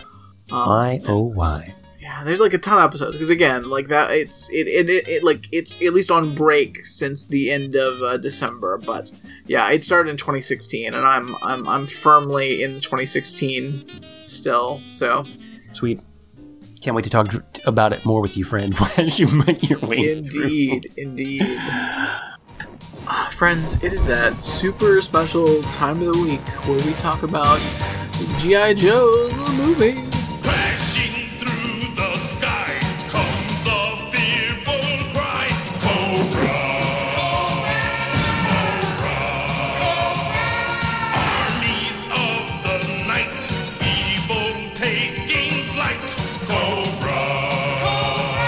Yeah. Um, Brad and I discussed. I don't know if GI Joe is. I, I don't think you can summarize that in less than a minute. There's uh, there's a lot of stuff that I didn't know about GI Joe as a kid that came to light with this movie. Secrets, revelations, if you will, about the greater mythos of GI Joe that I wasn't ready for as a kid, and I kind of like didn't remember fully. And now as an adult, I am blown away by. I, I see. I didn't watch GI Joe as a kid. I was aware of it, but even as a kid, I didn't like military stuff. I just didn't like it. Um, I didn't. It wasn't necessarily a principled reason. I just didn't. Was not into it. Didn't like the aesthetic of it at all. so I was. I was never into GI Joe. I was aware of it being around, I was I you know I saw the toys in the store, but I never never got into it, and I have never seen this movie, and I have no idea what the fuck is happening at all. Well, the intro does a really good job of kind of setting up, I guess, what G.I. Joe and Cobra are, kind of. Between the theme song that they sing and I guess the G.I. Joes, like coming in, they save the Statue of Liberty. I don't know what Cobra wants to do with the Statue of Liberty other than like blow it up. I because I again I've only really gotten this through like cultural osmosis. Um, so I don't I don't know these characters. I mean I, I saw the the first uh, live action GI Joe movie. Yeah. Um, that's my closest connection to GI Joe. I'm aware of Cobra Commander. Um, some of these other people I I've, I have a vague understanding, but like I the the the line of the villains like i mean that that organization i do not like because we got the cobra people but then we got the actual snake people um and then we got like a more snake people that are like more hardcore snake people and are they new to this movie is this the first time we're meeting them We have not seen any of these people until this Okay. film. because i was We gonna didn't say really. most of the cobra guys were like who the hell are these people That, that just shocked everyone in the audience. So, Cobra, for those who may not know, is a terrorist organization that just wants to rule the world. It's that easy. They go through, like, uh, installing fear in hearts. In the beginning of this movie, they try to blow up the Statue of Liberty. They have a giant airship. They, uh, they parachute in um, under the uh, cloak of a bunch of balloons that were released. Is it New Year? Like, why are there all these balloons? Like, there's a celebration happening. Cobra decided to strike. So all of Cobra's on board. We got uh, Cobra Commander, who always wears a mask and talks in a really weird high voice. We got um, Destro, which is a dude with a like a kind of like a Doctor Doom face. I don't know why he does, but all right. We got um, I don't remember her name. The Baroness. yeah I don't know what she's a baroness of. And we got a whole bunch of their lackeys. One which I think is a family at some point. Like there's just a whole bunch of like just nondescript like bad dudes. And at one point they say something about one of them is their sister, and I don't know if it's just one of their sisters or if they're all like a larger family just got into evil. I don't know. And I say evil, but it's really it's it's a terrorist organization wants to take over the world. All right and they're going to blow the Statue of Liberty. And the rest of the people are just like grunts or like robots that you could actually see blow up because they couldn't kill anyone on the show because no one really dies. It's a whole bunch of laser blasts. Everyone fires lasers until they're firing guns, and I don't know. We never see those bullets hit anyone, thankfully. But even in the beginning, like we kind of get pans of some of the main characters that they've had throughout the television show. So Cobra tries to blow the Statue of Liberty, and G.I. Joe shows up. G.I. Joe's been hiding on the Statue of Liberty, like they knew this was happening, like they're hiding in the torch, and then suddenly they're there. Um, which is what the song kind of said. It, it's it's actually a wonderful opening for a movie, a cartoon movie. Uh, and then they're there and they save the day. Joey was really impressed with. So the main guy who's named Duke, he's their leader. Um, Duke has a jetpack on. There's a whole bunch of other randos. I don't know all their names. Um, a lot of them are just like barely holding lives together because their characters are so strange. We got a bunch of Randys guys just giving guns, and they just shoot at Cobra robots and people. So Cobra's they're coming land, sea, and air. GI Joe meets them in every place and blows them up. But Duke, so Cobra personally delivers the bomb, a timed bomb, to the Statue of Liberty. Duke has seven seconds. We see it on the clock to grab that bomb and rocket up on his jetpack to Cobra's main airship and drop the bomb there. And when Joey saw the seven seconds the first time, he genuinely like guffawed, like, like he was high stakes for him. And he's like, and when he delivers it and it's counting, I think it starts at like he's at it's like three or two. Joey like puts his hands up over his head and is like, Alex, how did he do that? it's amazing So Joey was heavily invested, and I'm thinking, I don't know, Joey. As we watch the Cobra's main airship just blow up, I love the fact that it blows up twice. There's some really, there's some really bad animation in this all the way around, but parts of it are very well thought out, are just like really fun. So we see the first explosion, the main explosion, and Cobra has to retreat. Cobra has like this really high, shrill voice, and it's ridiculous. So, um, also uh, it should be noted this was originally intended to be shown in the theaters, um, but uh, it didn't get shown in the theaters apparently because Transformers was such a, a failure that they was like, oh, we'll just have this on TV. I think this is a better movie than Transformers the movie, to be honest with you, because it actually tries to do. I mean, it just does weird stuff. Transformers the movie is fun. It's got amazing music. You got the touch. I mean, good stuff happens, and it does kind of go into weird mythos like this does. But this is over the top to a level that Transformers didn't hit. Yeah, I, th- I like. I think if I if I was forced to watch this in the theater, I would curl up in a ball and die.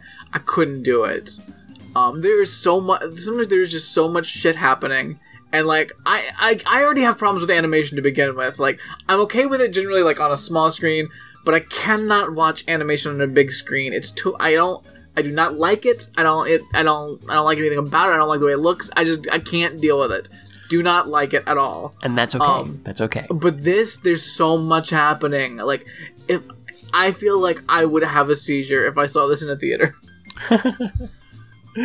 I mean, the opening is probably the best. Like, it's got the best timbre. The most work was put into it. I, I think that maybe it was like the proof of concept for the rest of the film because it's just at a different level than a lot of the rest. Oh yeah, yeah, yeah.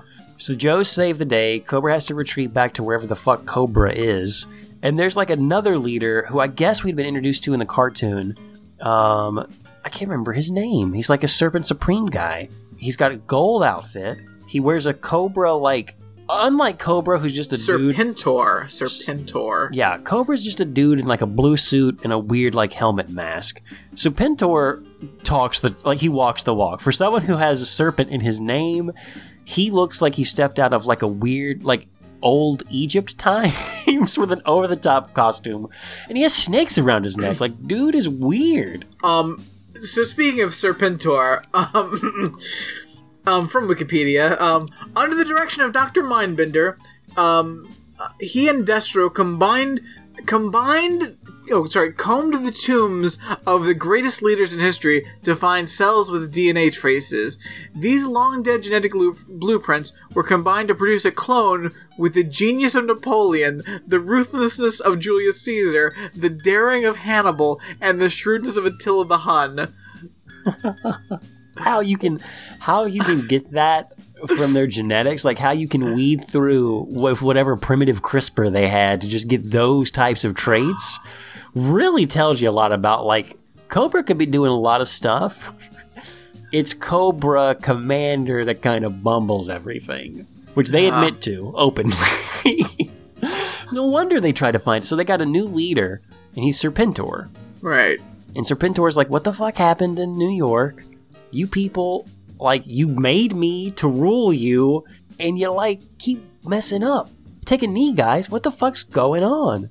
And Cobra, who's still bitter that they genetically engineered a creature to replace him as their supreme leader, is like, it's all your fault. You're a bad, you're a bad batch. If it wasn't for your incompetence, we would, you know, be ruling the world now. And everyone's looking around like, God damn it, Cobra, just shut the fuck up. And then Sir I mean, it's such a dysfunctional family. Oh, yeah, it like really is, is. such like it is so kooky. and Cobra says, Guys, who do you to have as a leader? Serpentor or me? And all of them are like, Oh, Serpentor, dude, you're an idiot. Yeah, you're the, you're the worst. Destro says he's a buffoon. Are like, yeah, they they all like he says, vouch for me for the Serpentor. Let's like change things. And two people stand up and are like, no, you're no. And before anyone else can stand up and like really make Cobra have a bad day, a no good, very bad day, which he's about to have for sure, regardless, someone breaks into the camp. There's like a weird, like weird looking woman. I think she gotta- might be akin to the robot from Lost in Space, to be honest with you. Uh, well, I was about to say we got a sexy snake lady. Um, Ooh, well, there you go, Brad. There you go. I mean, because they, they really they do a lingering up like the legs of this snake lady, and I'm like, There's whoa, some weird sexualization in this cartoon for children. there is. I will say, um, Baroness may be the foxiest cartoon. I mean, in this cartoon, yeah, for sure. I don't. I don't remember seeing Scarlet in this. Does she? Uh, maybe she dies in the cartoon. I didn't know it. Um, because they also don't have the ninja guy. Doesn't matter. So yeah, this woman comes up out of the water. She's got this weird organic like submarine that just melts as she comes on. She penetrates Cobra's main command center. Cobra purposefully tries to make sure that she gets into the throne room to Serpentor because they're like, oh, she's going to go kill Serpentor. This is probably a Joe, who knows? And he sees her running down the hall towards Serpentor. He purposefully misdirects his minions to go the other way so that they can kill Serpentor so he can be back on top. She gets there and I, like, I just love all the the angling and like like um backbiting corporate espionage of Cobra. oh yeah, even within within yeah within their own ranks, it's weird. Yeah. Where do they get the money to fund all this? They get so much stuff destroyed, and yet they are there. I guess it's all that genetic patenting that they're doing. They do a lot for GMOs. They just don't tell anyone about it. Definitely. Um, yeah. So she gets to Serpentor, and he's like, "All right, I gotta kill you now. You you came through a lot of crazy stuff to get here. Booby traps, sunken floors, lasers." And she's all like, "Dude." She takes off her mask or like her little cloak and is like, "Remember me? You're not just like the genetic creation of these idiots at Cobra. You were made in a different like your origin is a little bit more than that." And I'm here to tell you about it and bring you home. So they're also cut to the Joes, and they they've got something that's going to save the planet, Brad. And it's called the BE the BET, right? Yeah, they've got they've, they've GI Joe's invented black entertainment television. And they're excited about it, and they can't wait to go to Antarctica and use it to broadcast black entertainment television to the world. I think What does it stand for again? Like it's some kind of Black entertainment television. oh, of course, sorry. Um, also broadcast energy transmitter. It's a Basically, it's a Wi-Fi. It's like electricity Wi-Fi. Yeah, that they're gonna like it captures solar radiation and then broadcasts it to the planet. Now Scarlet, who is in this now that I remember, So does the sun. yeah. So the sun is that guys. Maybe Right. have the collectors everywhere. Anyway, it's it's irresponsible and it might be a waste of taxpayer money, which is what Scarlet says, and I think that is hilarious that she says Yeah. that in a kids cartoon. Because she says something like, "Let's just hope this isn't a waste of taxpayer money." Um, sorry, Panther Times happened here, and they just attacked. It doesn't matter. Um, there's some foliage that we have down here that we keep that's like seasonal, and a cat just jumped through, and it was like I was in. The, it was like I was on the savannah, and a tiger was like a lion was after me. Whatever. Anyway, um, so they're in Antarctica trying to get this thing going, and Cobra attacks because they Serpentor was peeped by the snake, sexy snake lady that they want to get this for some reasons. I, so all this time, like these secret snake people have just been waiting around. Like, all right, we just gotta wait for our our eventual plan. Yeah. To like, what have they been doing this whole time? I mean, we can just brush past a lot of this other stuff because a lot of it is just like military bullshit. Um, so yeah, as Brett said, we learn that there is a secret snake civilization that predates humanity, predates the barbarians, Brad. Um, that have been waiting in the like in Antarctica, or yeah, just biding their time. Um, turns out one of the ice ages destroyed their civilization, and they had to go into hiding. They can't survive when it's not super warm. And uh, yeah, so their big plan is once it gets warm again, they're gonna like have these giant spores get ejected into the atmosphere, and these spore I like basically intercontinental ballistic like ICBMs go around the planet and then drop these spores on humanity, and it changes basically mammals into serpents, like Yeah. kind of primitive serpents, more primitive yeah, than they yeah, are. it seems like it's basically like de-evolving them. Um, yeah, well, we're not serpents, so that would that'd be a very so- weird way. Well, like we branched off a long time ago. Yeah, but Co- well, Cobra Commander apparently is a snake person. Well, Cobra Commander is like one of the snake people, but the snakes that these people turn into are different. They're like real snakes. Yeah, but I think I think if it hits snakes. like regular humans, I think they'll turn like into apes or something. It says it says specifically that they'll become um, dumb and they'll lose their intelligence and I don't know.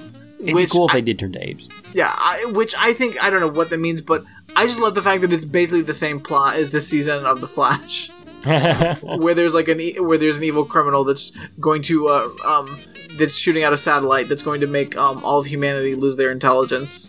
what what end does the criminal do? Because they're Serpentor and them are going to use it to uh, basically just walk right into a civilization they didn't build. And be like, all right, we're back. Yeah, he's basically going to do it to take over the world, basically. Nice. Like he's like, ah, you know, people people are too smart. Uh, uh, that that's when they create weapons, and that's when they kill each other. So I'm gonna make everyone dumb. So I'm in charge, and all this shit stops. That doesn't seem like a good idea. No, it's a terrible idea. He's a straight up crazy person.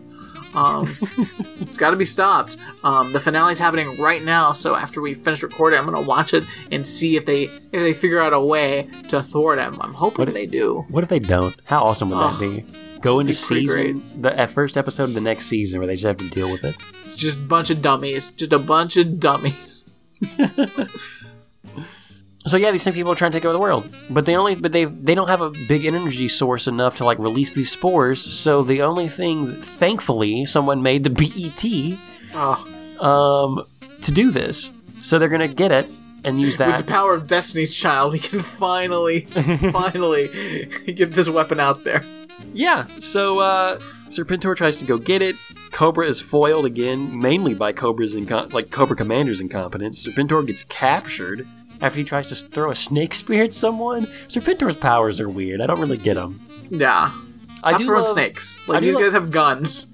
It really is like let's attack and then run away. A lot of the runaway scenes for all characters are hilarious. Watching Cobra like drive off on the horizon, like with her tail between their legs, is just silly. Like the animation's weird. Like it's just like weird. It, it's a mix between like soldiers and like weird biker dudes. It's like a biker family decided to join Cobra, and you got Destro, the Baroness, and then like normal Cobra people and people, and now you got snake people. yeah. It's a weird. It's a ragtag group. It's I and again like I, I've got this playing like you know in like two times speed um as as we're talking just to like you know take it all in. And, like there's just so many lasers happening that I am like I I do not feel well. Um I the other thing about GI Joe is I- is it has to be stated like I, I think we're all aware that GI Joe is a is a collection of kooky characters um which make for fun action figures. Uh, oh yeah. but it's I, I, I appreciate that like because one of the dumbest things about the military is uniforms because uniforms are dumb. Yeah. um and that's the whole part of the military is like we, you're all the same. Where you're you're not a person. You're you're one individual you're you're not an individual. You're just part of a massive um horrific uh, murder crew. Um I get that's part of the military. But GI Joe's thing is like hey we're all weirdos. Whatever your thing is, okay, that's what you're gonna wear. Um, so you just got so much weird shit happening. Like, cause I have no connection to these characters at all. I'm just seeing shit. Like, I'm like, oh, okay, cool, all right. I, I don't know what's happening. Like, I don't know what these things are, but there's a lot of them, and they're all doing their own thing. Oh yeah.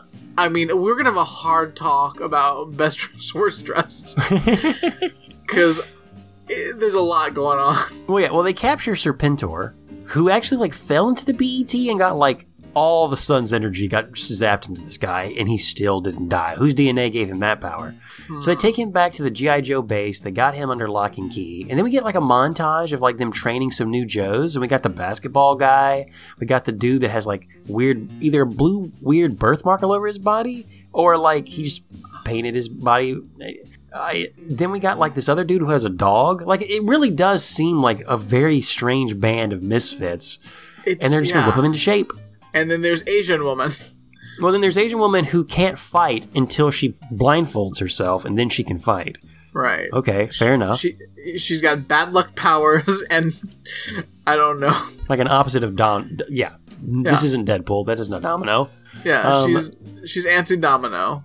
And they call her out on it. One guy says, "Rumor is you're nothing but bad luck." Okay, she kicks his ass, thankfully. Um, so yeah, and then like this one douchebag, Falcon, is that his name? Yeah. Okay, Falcon comes in, and Falcon's like, "Hey guys, I got my date. She's like this blonde I met at the bar or whatever.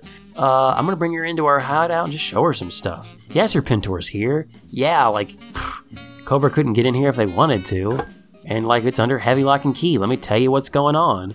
I mean, hey, uh, hey, Foxy Lady, listen, don't worry, because the only way Cobra can get through here is if they knew how to get through this, and then get through this, and then they would know how to get through this thing. And let me tell you all about it. So yeah, so he tells her this, and then Duke comes in. and is like, "Dude, what the fuck are you doing? You can't have like." Like just normal people, like civilians, get her out of here. I don't care. Also, why does she have a camera? Yeah, it's like, Oh. yeah. Give me your film. Gotta crush it. Get her out of here. So Ninja Lady escorts this woman out. She drives off in her convertible. She goes to the swamp. I don't know why there's a swamp. one guy sneaks up on her, is like, "Hey, lady, how you doing?" And then she like throws him into the lake. She takes her wig off. It's one of the it's one of the biker gangs or like bomb, biker swamp people, like Cobra people, who I think at this point they call her sister. And it's like, did you just? He's a little freaked out. He's like, "Oh no, no, it was you." She's like, "Yeah, it's me." Are they English? Like their accents, like it's all over the place. I don't know who these people are. I don't know. I don't know. There- There's another guy that looks like fucking Bucky from uh, uh, Captain Yeah. America. Yeah. Um, there's there's a couple of fucking uh, uh, of, of real uh, fucking um, Chuck Norris looking assholes in the back here. I mean, I, I don't know who any of these people are. Um, but they she's like, kooky characters. Yeah, she's like, they took my uh, camera, but they didn't take my the camera in my earrings. So they have everything they need now. So Falcon, who is not, I guess he's just looking to get laid. He goes to like hit on the ninja lady, and he's explaining to, and like she's they're talking. He's like, they'd never be able to get through. They'd have to know this, this, this, and this. Which, oh fuck, I told that other woman that. And then like we see it happening, which is fun for a cartoon that this ha like it's a neat conceit for a cartoon. Like normally they wouldn't take the effort to do something like this. I guess in 80, in the eighties. So yeah, they break through and they have to like fight, and they have like an archangel. I didn't realize this, but Apocalypse's archangels in this. Uh, yeah. Uh, And apparently, dude- snake people. Snake people have got a grip of like angel people. Yeah, if he comes in, like he uses his wings and like deflects the strange energy barrier that keeps your. They escape. Everyone gets F- Serpentor's free. They ride off on Harley Davidsons. It's super weird. And then Falcon gets in trouble. And Falcon is brought up uh, like against like a what is it like a military trial? And they're like, dude, Yeah, he's Not up only for do court they- martial, and this Yeah. is when we find out that uh, Falcon is actually Duke's brother. half brother. They do mention that. True. and that he promised mom that he'd look after him, and Falcon's like hates it. Oh, But Falcon's got to serve time. He's got to go. Uh, he's got to go with Sergeant Slaughter and be taught to be a real GI Joe. oh, fucking Sergeant Slaughter! Like, what the fuck is I?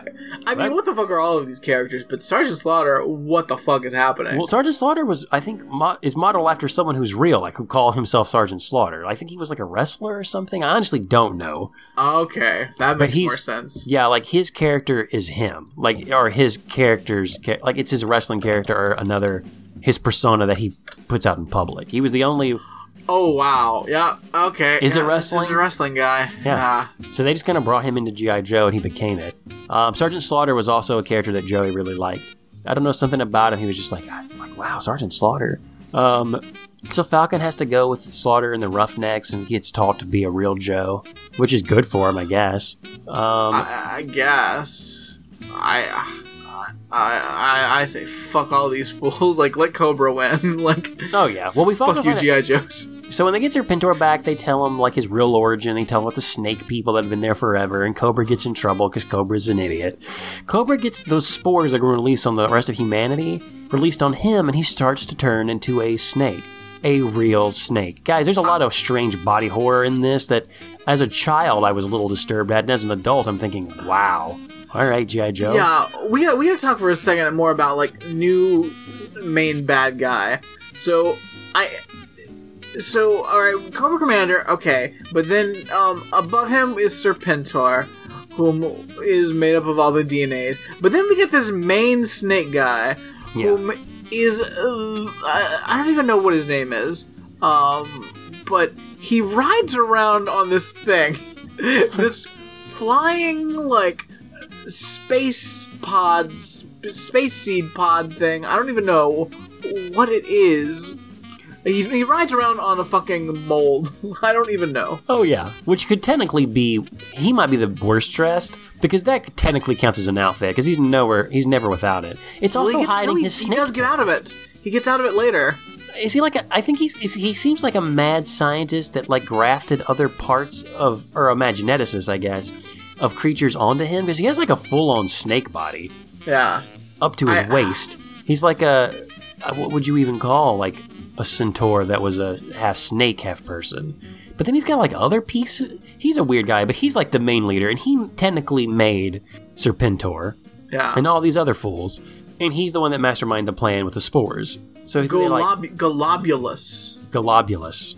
What a dumb name. Super dumb. Serpentor should Um, lead by name alone, but sorry, I'm just gonna back to Wikipedia for a second. In Cobra-La, the Joe forces are ambushed and detained within the Lovecraftian living environment. The Cobra soldiers are met by the civilization's ruler, Globulus, who has who has Pythona, that's the sexy snake lady, um, and his other henchman, Nemesis Enforcer, arrest Cobra Commander. While there, Cobra learns about the history about their history. Forty thousand years ago, Cobra-La was an ancient civilization that ruled Earth. Oh man, this is I, this Forty is some- thousand is not far enough. It's really not forty thousand. we didn't have like a super major ice age to the, the level that these guys are showing in this animation. Plus, around the times the barbarians, are you kidding me? That's something else that Joey was kind of confused about, and I had to explain to him. It was like, well, people known as barbarians didn't happen until well after this. like that's not forty thousand years ago, kid. Um, that's different. Um, so it's kind of kind of like a Conan feel to it. There's a joke about how they think. Well, I don't even have to get into. Let's just say that all happens. Um, yeah, Cobra gets him some trial. He gets turned into a snake guy. They got some Joes there that I guess gave chase after they re- they broke Serpentor out, and some of them get captured. And like Brad said in the recap, it's Lovecraftian. Like they get there's vines and like weird stuff. One of them tries to get out. Like they make a break for it and are almost successful, except super vines come out. Like it's real tentacle weirdness. Um, but one guy gets out and Cobra kind of teams up with him, and Cobra's turning into a snake. And Cobra's like, "Look, dude, take me with you. I can get us out of here." That guy gets Oh, blinded. Yeah, okay. The guy he teams up with is Roadblock, who is the only GI Joe I have any familiarity with. Is Roadblock the um, one that rhymes everything? Yes. Okay. Yes. He's the best. He is. He's clearly the best GI Joe character of all. I challenge you to find a better one. Um, come at me, motherfuckers. um, But he's Roadblock clearly gets like blinded for real. yeah. I think it's better later. Um, okay, just making sure. So does that mean Cobra will get better eventually? I mean, surely Cobra doesn't stay a snake, right? Dude, there's a lot of things that happen at the end of this that I don't think ever get resolved.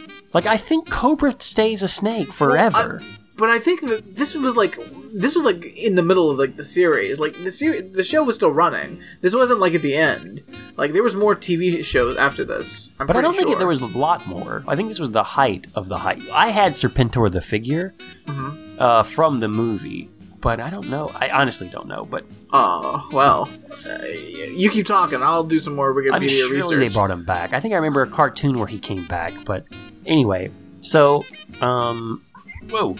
So they don't know where the GI Joes are keeping the BET. Um, so another Baroness goes undercover for a second, and then we get a whole scene where they tell, they just openly say where the BET is. Like they'll never guess it's here. And then she takes off like a bike, like she she was riding a motorcycle through the GI Joe camp. She takes the helmet off and is like laughs and cackles, and then hops a fence and runs away.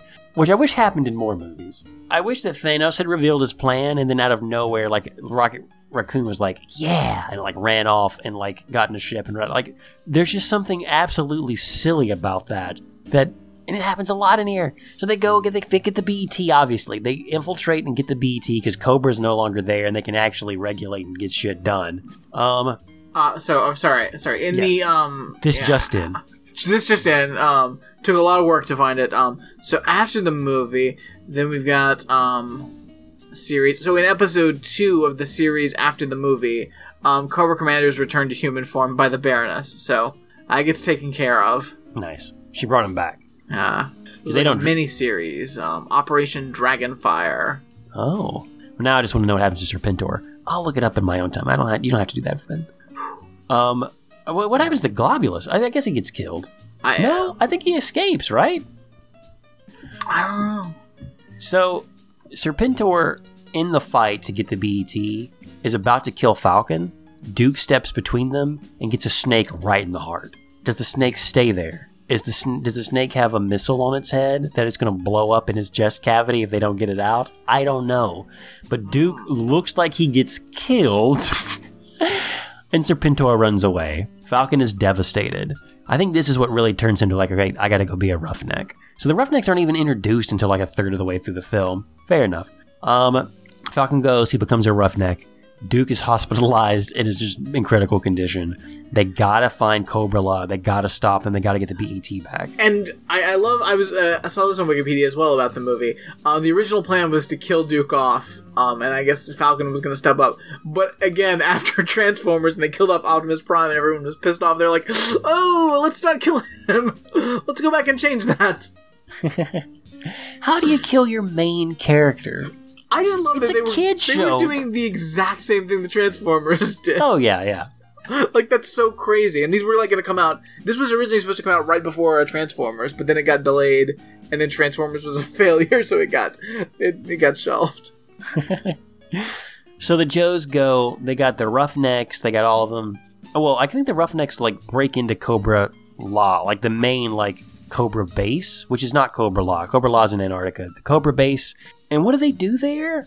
I don't remember what they do. Um. They, oh, they're going to. Um.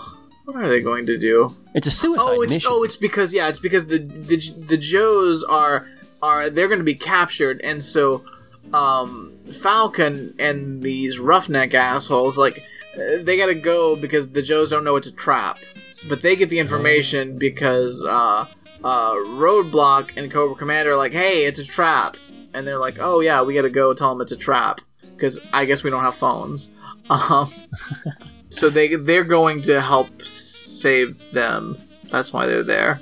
Yeah, well, okay, there's a whole scene that Brad and I are forgetting at the actual Cobra base, which is different than Cobra-La in Antarctica. And I don't remember why they're there, because I don't remember them being trapped. Doesn't matter. They, I think, blow up Cobra's base, and it's like, whatever. They got their own secret civilization up or down south. They all meet in Antarctica. And yeah, they're using the BET to warm up the pods and launch them across the across the planet. Big fight ensues. Cobra is a snake, and I think he does some like Cobra attacks as a snake to help things out. Thank you, Cobra. Then he slithers away for Baroness to find him later. Uh, Falcon is dead set on killing uh, the bad guys. Um, a lot of the bad guys who were like almost invincible before get thrown down pits and they're just like gone. Okay. Globulus's plan is foiled. As they get to the BET, Falcon just says, "Oh no, the the pods are charged. They're gonna blow up any minute." And someone comes with the idea of just like overcharging them, like overcooking them. So they blow them up in space, and then the uh, spores come down through the atmosphere and burn up. Hopefully. Yeah, uh, hopefully. Uh, it's I I think that's way too risky. Oh yeah. Globulus runs away to fight another day. Um, Falcon is trapped across a ravine that opens up because this ancient civilization's place is being destroyed. Um, Ninja Lady um, is awesome, and she comes back and is helping them fight. And her and um, Sergeant Slaughter do a weird like they do something that defies the laws of physics. Like he grabs Yeah. her ankles and starts like swinging her around. It's almost like a rope bridge kind of Yeah, thing, and and, I- then I Falcon has thought to sh- jump out and grab her. Yeah, I, I was I did not understand what was happening because it doesn't make sense. It's, Um, well, yeah, that's true. Uh, That's I was true. like, oh, is he gonna th- is he gonna throw her over there? But what good is she gonna do over there? But no, um, in actuality, it's just Falcon's going to jump and then grab her legs as she's spinning, and then um, be able to ride her back to the other side of the ravine. okay, It's a cartoon, but there's a suspension of disbelief that I just don't. I don't. I, oh, I oh, mean, a guy I- just rode off in an orb and has a snake body. so much happen, so much happening, so much flickering things happening on the screen. I don't like it. But they save the day. At the end of it, it- it's so weird when they save the day because they're like celebrating and they're like hugging, and Falcon and the Ninja Lady like laugh at each other and then kiss, and you're like, okay, okay. and then we see them out there, and someone says, "Guess what? The doc says Duke's gonna make a full recovery." Obviously, voiceover, which is also awesome because, like Brad Yeah. said, like, and everyone cheers, and then Falcon and her are up, and they're watching the stars, and they notice the spores are burning up in the atmosphere, and it's over. No one knows what happens to Serpentor. Like it literally just ends, and the only resolution is this same situation could keep happening over and over again. But we we we foiled the main plot of these weird uh, proto civilization serpent people, proto human civilization, I guess. Yeah, yeah. And that's the GI Joe movie, a roller coaster ride that has very little to do. I mean, guys, this is a wild card compared to like the show. Like they don't, they don't get into any of this shit. like it's i think it's amazing that they just fucking like throw all this like like there's no like there's no easing you into this like okay this is made for kids that love this fucking cartoon because like there is no explanation of what the fuck is going on or who the hell these people are. Because i like uh, again like I, I know i didn't watch it. I know i didn't watch gi joe as a kid.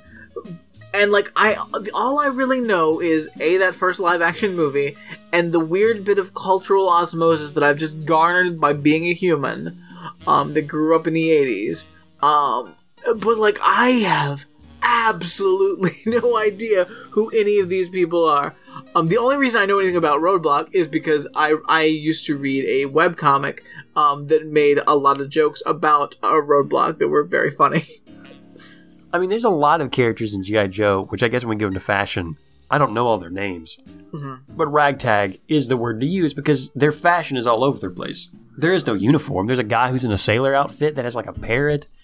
Yeah dude with a everybody dresses everybody just wear it's like every it's it's like it's like if the village people unionized. Oh yeah. Hey like guys, it's a it is a it is a a massive union of village people. Come as you are to the only branch of the military that will accept you, GI Joe. hey uh, what if we took the village people but made them like straight and with laser guns Keep Oh. talking. but there was like a thousand of them yeah, that makes sense. The problem with the village people is there's just not enough of them. That's why they failed in the 80s with their big movie. There just wasn't enough. It wasn't enough of an ensemble piece. What we'll do is we'll make toys out of them. It'll be great. Ah, oh, mansies. I and just like I and just needed to put this in the context of like 1987. Like, I mean, I I just think about like Iran Contras and like all the terrible things. like, ugh. It was a time where we glorified the military. oh, there was there a time when we in the United States glorified the military? Well, so G.I. Joe took a back seat in recent years. Now they're going to reboot the franchise. But a lot of it was because it kind of lands differently now. Not that it shouldn't have landed differently then, but Yeah. there's a big difference between, I guess, Cobra-La and, like, again, a well, weird like- snake civilization. Yeah. And, like, Cobra being a terrorist organization. I mean, they're like buffoons. Like they're like I think they're like diamond heisting and stuff. Like they're not really they're They've- not a they've- real terrorist yeah. organization. They've done a great job of like cartoonifying like um military to a point of you know making it uh, making it a thing that is um not as offensive to children but you also you know there was also that 80s thing where like we we because you know we we had come down as a society so far against the military in during the Vietnam days but then there was this weird pushback against that to where um, people were like, "Oh, you know, we were we were real shitty to like people that served in Vietnam, and maybe we shouldn't have been." Well, I don't know. That's debatable. Uh, like there was a draft, so I get that, but at the same time, fuck that shit. You should. No one should have been a part of that. Um, and then there was this, but there was this weird thing in the '80s where like because we're doing like the the POW um, MIA because there was all this like weird like fiction about um, there was actually secret soldiers that were left behind in Vietnam because all these assholes wanted to pretend that that we were doing the right thing in Vietnam, and it was this weird revisionist history, and it turned into this crazy thing where we really got super into the military all of a sudden. But it was all just an invention of the '80s and Reagan and all of that shit. And like to see this as its own little piece of that, like cartoonifying military to make it um, digestible to children is really gross. Oh, it's super gross. I mean, even now, because Joey's into it. As a child, I didn't get that. I thought it was just like, I mean, it was. I, I fell into the trap of, oh, this is just a fun, silly, I guess, war-ish, military-ish themed thing. But I was much more on the line of these are just a crazy bunch of characters. These are the Yeah. village people with laser guns, and they're fighting equally like other weird village people. And I don't know why, but it's Sure. fun. It's lasers. No one's. I didn't. I did not. The word terrorist didn't trip me up. The word military didn't trip me up then because I was a kid. I didn't really know any better. Now watching it, it's still it's silly enough to where I'm like, all right, this is GI Yeah, Joe. it is very far removed from anything approaching the Oh, yeah. military. But you're right. It's still weird. Like it still Yeah. reminds me. It harkens back to that time that makes me feel gross to think about. And to know about now how people are still like pro Israel with everything that we talked about on previous podcasts and the stuff that's mm. presently happening, and you're like, God damn, like you just can't, you can't. Yeah. It's irre- I- it borderlines irresponsible to make Yeah. something like this in the present day. Like that would be even remotely more serious, or even like as a joke, like even like a GI Joe's heart. To me, it's not. It's not entertaining. It's not something we should be doing. Yeah. I mean, I love all these kooky characters. Absolutely. Oh yeah, yeah. Like I And this is harmless now. I would say Yeah, GI yeah, Joe. yeah. This is harmless, but I, I really I don't understand what my um as a child like I mean I know what my uh, um, objections to military is now I I just I wonder what it was as a kid because I was just always really against military stuff like even like the movie Predator like I I I was so I was of course super into Schwarzenegger but that one I was still like I don't know this is a too there's too much soldier shit going on there was I mean- something about it that I've always kind of just been like the aesthetic of it I don't like I would say like gross versions of masculinity is something that I didn't like about it. Like Yeah. these guys like taking pride in like quote unquote like roughing it, being a man's man, and like to me, I was like, this is silly. It, yeah, it's a lot of don't like performative. it's a lot of performative masculinity. I think, yeah, um, obviously, the but fact at that you're same- supposed to like. They're supposed to like neuter you of your individuality because it's all part of the Yeah. group. No one wants. Yeah. No creative type wants that. America doesn't want that. That's not part of the American dream. We're supposed to be special, special little flowers. Yeah, I I don't know because, I, but the thing is that always trips me up is like I was soups into Schwarzenegger, um, like like I loved all Arnold Oh, yeah. movies, but like, and I mean, what's more like over the top masculine like you know bullshit than like a fucking Schwarzenegger movie? But Arnold kind of, I mean, is a almost. I was going to say parody. GI Joe is almost a parody of Arnold. Eh, but as a kid, kind of, I, like, I, but as a kid, I didn't. I don't think I. I don't think I was making those fucking. You no, know, you didn't. But you knew that Arnold was different than say you're like a weird uncle that had been in the military and was never like like Yeah. I I realized that what I was seeing on television was an exaggeration of something, but I didn't even like the underlying exaggeration of it. Like to me, Right. it was all like I didn't really like Rambo as a kid. Like Rambo now is fun. Because it's Rambo. Like the second Rambo movie is insane roller coaster ride. It's God, basically a live GI Joe movie. Second Rambo, like that is a delight. Uh, I Ooh, mean, shoots uh, the first. Rambo, real, real movie, actual Yeah, real, real movie. movie. Um, and had a lot to play to that weird like '80s like nostalgia of MIA. I I mean, it, it- like it's definitely a product of that. Oh yeah, well, it had something good to say about it. I would say, like, it's like this is not a good thing. Fair enough. Yeah. Whatever. The second one was over there, and the third one was just. I mean, that again, a live action GI Joe movie. When a helicopter and a tank meet on the battlefield, like physically to have to touch it, it's like I don't. You're flying the helicopter wrong, sir. I mean, I love them. I love those movies because they're so ridiculous. But talk about becoming a parody of itself. no, dude. Like, yeah. oh, And they go from that to like the new Rambo that is hyper violent in a realistic way that's it's I mean I, it's like I was watching Grey's Anatomy the way that those people were liquefied in the back of that truck when he like just when that happened in that movie there was a level of like like I was just I had to disconnect. I was like this Yeah. is so realistic looking and disturbing. How are people enjoying that? I'm not enjoying watching these soldiers getting liquefied in this thing by this by Rambo's bullets. This is weird I why mean, are we I- watching this? I, I I will say I, I went back and watched it recently. Uh, um, Really? the the new Rambo, and I, well, it is like insanely over the top, and it's just like explosions of humans. Um, I wouldn't say realistic is the right word anymore because there is so much CGI blood that is so oh. CGI. Well, dude, that, they like, didn't like really liquefy people in the back of the thing, but at the time it looked real. Like now it probably. I've seen Thanos. Yeah, yeah, yeah, I'm sorry, yeah. Thanos looks real. It's the Navis and Thanos that ruined realistic violence because I'm like, oh, that's Yeah. obviously you can't. Yeah, it's fake. I, I just think it's it's fascinating how far like our effects have gone in eight years, or however, because that wasn't that long ago that the new Rambo came out. I mean, but we just like better special effects on Grey's Anatomy. Yeah, yeah. I mean, come on, think about there's that. just the CGI blood is is very silly looking at times in that movie now. Um, but yeah, it is it is a slog. It is a fucking slog Yeah, of a movie. It's just depressing and not good. Yeah. I mean, it's I mean, it's what it is, but it's not like it's not Rambo two. I mean, it's it's good because it is what it is. Like it's it, that's the Oh, whole true. point of it. Is like it's it's the idea of that movie is unrelenting horrific brutality, which it takes it closer to like the actual premise of Rambo. But at the same time, yeah, it is. It's it, yeah, it's up. It is. It's it's an interesting choice. So yeah, GI Joe. Um, I'm not sure what else there's to say about it. I mean, it's silly and ridiculous, and I enjoy it for that. It it taps my nostalgia for GI Joe, and I enjoyed it for what it is. I think it's a fun little cartoon movie.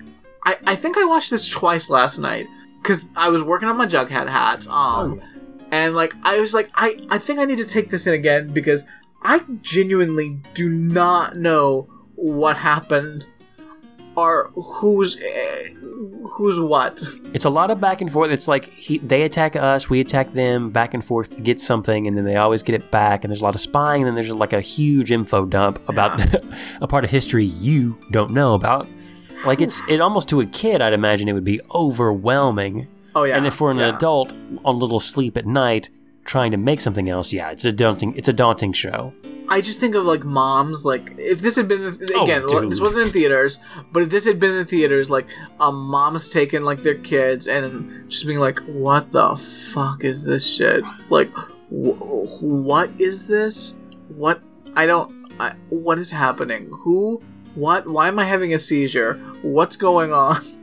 How many people who were super into what's the alien rep the reptilians thing must have like gone over that like must have like started cheering when they saw oh this. yeah, yeah, yeah, yeah. Alex Jones, like, see, science fact. This show is awesome. you know he owns Serpentor figures.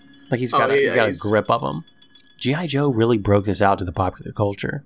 Definitely. I mean, it's I, I it's what I've been saying all along. You know, it's uh, it's uh, um, ping pong pizza, um, Serpentor. It all makes sense now. Can we even do like best dress, worst dress? Who won, who lost? Oh God. Okay, who lost?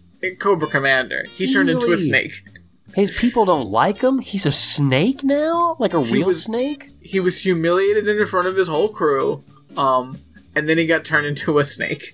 I'd like to think that when he first, because he he discovered the spores and kind of got like a weird like quadruple eye thing going and like kind of a snake face. Yeah. Before he was like a, a really ripped, like pale, bald guy who was like a scientist. Um, and then he got like a weird face, which is why he wears his mask. No one's seen his no one's seen him without his mask on, except for Globulus or whatever his name is. But Cobra Cobra loses in a bad. I like to think he got the voice then, and that yeah, he's lost in a bad way. Also, throughout this whole there's thing. just a lot of scenes of people carrying him around as like a snake, which Yeah. is pretty. That's pathetic. Like GI Joes are gonna have to carry you around because you're a snake, and he's The just keeps saying, "I used to be a man." and they're all like really freaked out about it, as they should be. Uh, then he has to lasso the GI Joes to the fucking um Cobra-La hideout. They're like, "Come on, come on, Cobra Commander, show us where they're at, boy. Show us where they're at." I I would like to remember the scene where there's that dog that kept bringing back the explosions to the dude, and they would throw it back. That's dangerous. Yes. That's dangerous. Yeah. I know it's a joke, but that's I don't know. Um, um, I would almost like to say that maybe Serpentor loses. I so Cobra when they attack says, uh, they basically just yell Cobra, and they attack. But when Serpentor attacks for Cobra La, they Oh, go yeah. Cobra la la la la la la la la la la la la yeah, And that's- Serpentor looks like a a freaking like a, just a weirdo, and everyone looks at him. I think maybe it's just me. Maybe I'm imposing this in the cartoon, but when he does that, I think everyone kind of just like relaxes for a second. It's like, are you fucking kidding me, dog? Oh, that's not that's not good. Yeah, I, I almost forgot about that because that's that's real that's real racist. It's racist, and it's just it comes out of nowhere, and it's weird. Yeah, Come on, guys, do this for Cobra La. I don't know. you know what, Serpentor? I don't know, man. So that's one of the low points for Serpentor, but he de- Cobra definitely loses. But who wins? Oh, I mean, I guess maybe Falcon. Falcon wins because he gets to rebel. He gets to kiss that lady at the end he was trying to get with in the beginning. Um, he gets a slap on the wrist, and his brother almost dies, but doesn't. Like Yeah. he basically becomes a hero, and you know he's still a jerk. like he first of all he fucks up, and because his brother is like a main GI Joe guy, um, he gets to go to training with like a fucking wrestler and some weirdos, and then he gets to save the day and get the girl. The weirdos are a football player who was too rough, um, some pirate guy, like a guy who's basically a pirate, and I don't remember the other guy. Yeah, it is. I, if anybody knows anything about fucking GI Joe and wants to explain this, what the fuck is going on? Because I can't. Like, I have never felt like such an old fucking man because I don't understand. I had to watch this twice to understand what the hell was happening. It's dense. It is dense. I mean, talk about selling some toys. Like, no wonder, like they were, I, I they made so much money because there's like eight billion characters. Dude, every vehicle in here and every like building is a toy you can buy. Like that Yeah. Cobra base is a toy playset you can buy. Oh, when they were doing that training montage, I'm like, oh, I bet you can buy that that training facility. Oh, dude. Um, what was also weird? Like, it's like, are they trying to? It, it made me think that they were trying to kill all the new GI Joes. Like the guy. Yeah. it would not surprise me if the guy in the mask that has like a the ski mask on, like training them, took off his mask and it was Destro, or like it was also a Cobra person, like trying to kill the new Joes. Because it's just Yeah. insane. The level, like they're using live grenades in a training session. You're wearing grenades and there's like fire everywhere. It's like what's going on? But um, yeah. So Cobra loses, Falcon wins. Brad, do we even want to try best dressed, worst dressed? Yes, we have. Worst to. dressed, I think any one of these motherfuckers could win. Oh, it's uh, yeah. I, I feel like we need to we need to focus on best dressed first because that's Okay. that's gonna be the easier, I would assume. Can any Uh. GI Joe win who has a grenade strapped as just like their normal everyday wear? Because a lot of them seem to just have ca- casually have grenades as like just an ornamentation, just as an accessory. Oh, manzies. Who could possibly win best dressed? Ah. I'm just like looking. Who is the least offensively dressed? At this point, I'd almost say you have to say like best could also kind of lend into coolness. Oh yeah, definitely, The definitely. Baroness's outfit is all right. It's all black. She's got a lot of cool belts going on. She gets by pretty well. Destro's got that weird like cobra neck co- going on, yeah, but I respect it. Um, I would have to say Duke is just a well-dressed military guy. Same thing with Falcon. yeah, but like I, I, I don't like that aesthetic of like a fucking military uniform. I mean, I agree with you. I'm just saying that they're dressed well as compared to a lot of these other Jokers. Sure. I mean, if we're just talking about like uniform, I think Cobra Commander is like Cobra Commander is pretty high up on the list. Cobra Commander's outfit is awesome. I can say, we can say that. Maybe he loses, but ultimately he wins best. He also has like a cape through part of this. Like his outfit Yeah. can support a cape and it's fine. It doesn't Yeah. look crazy. No, no, I like the cape. An outfit that you could go cape or no cape on at any moment, I think Mm-hmm. is great. Um, ah, fuck, I keep missing it. Um, so there's a there's a there's a shot like in the in the in like the opening like little musical um Statue of Liberty thing that I'm trying to get to. Should they make G.I. Joe the musical on Broadway? They may already be doing it. I don't know. Okay, uh, all right, all right, all right, all right. I'm gonna send you a screenshot because I noticed this. um, I okay, so it's when Cobra is like coming, they're like parachuting in, and then you see all the people running. Um, One of the people just in the background? yeah, there's this there's this woman in this crazy pink outfit with pink hair and like a headband.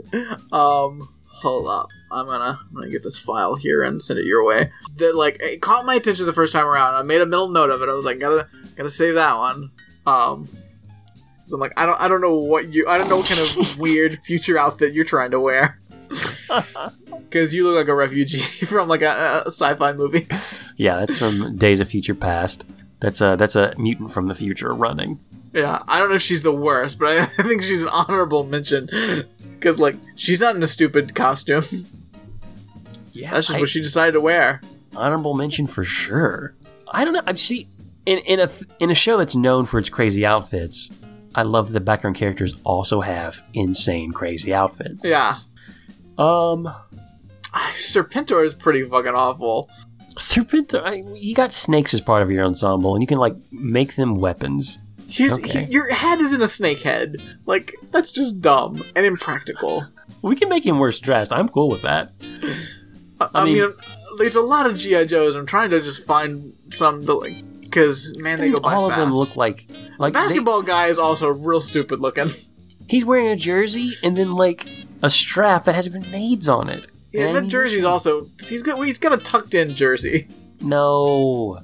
Okay, he's already in the top of the worst dress for that alone. You can't tuck in a jersey. What the fuck is going on?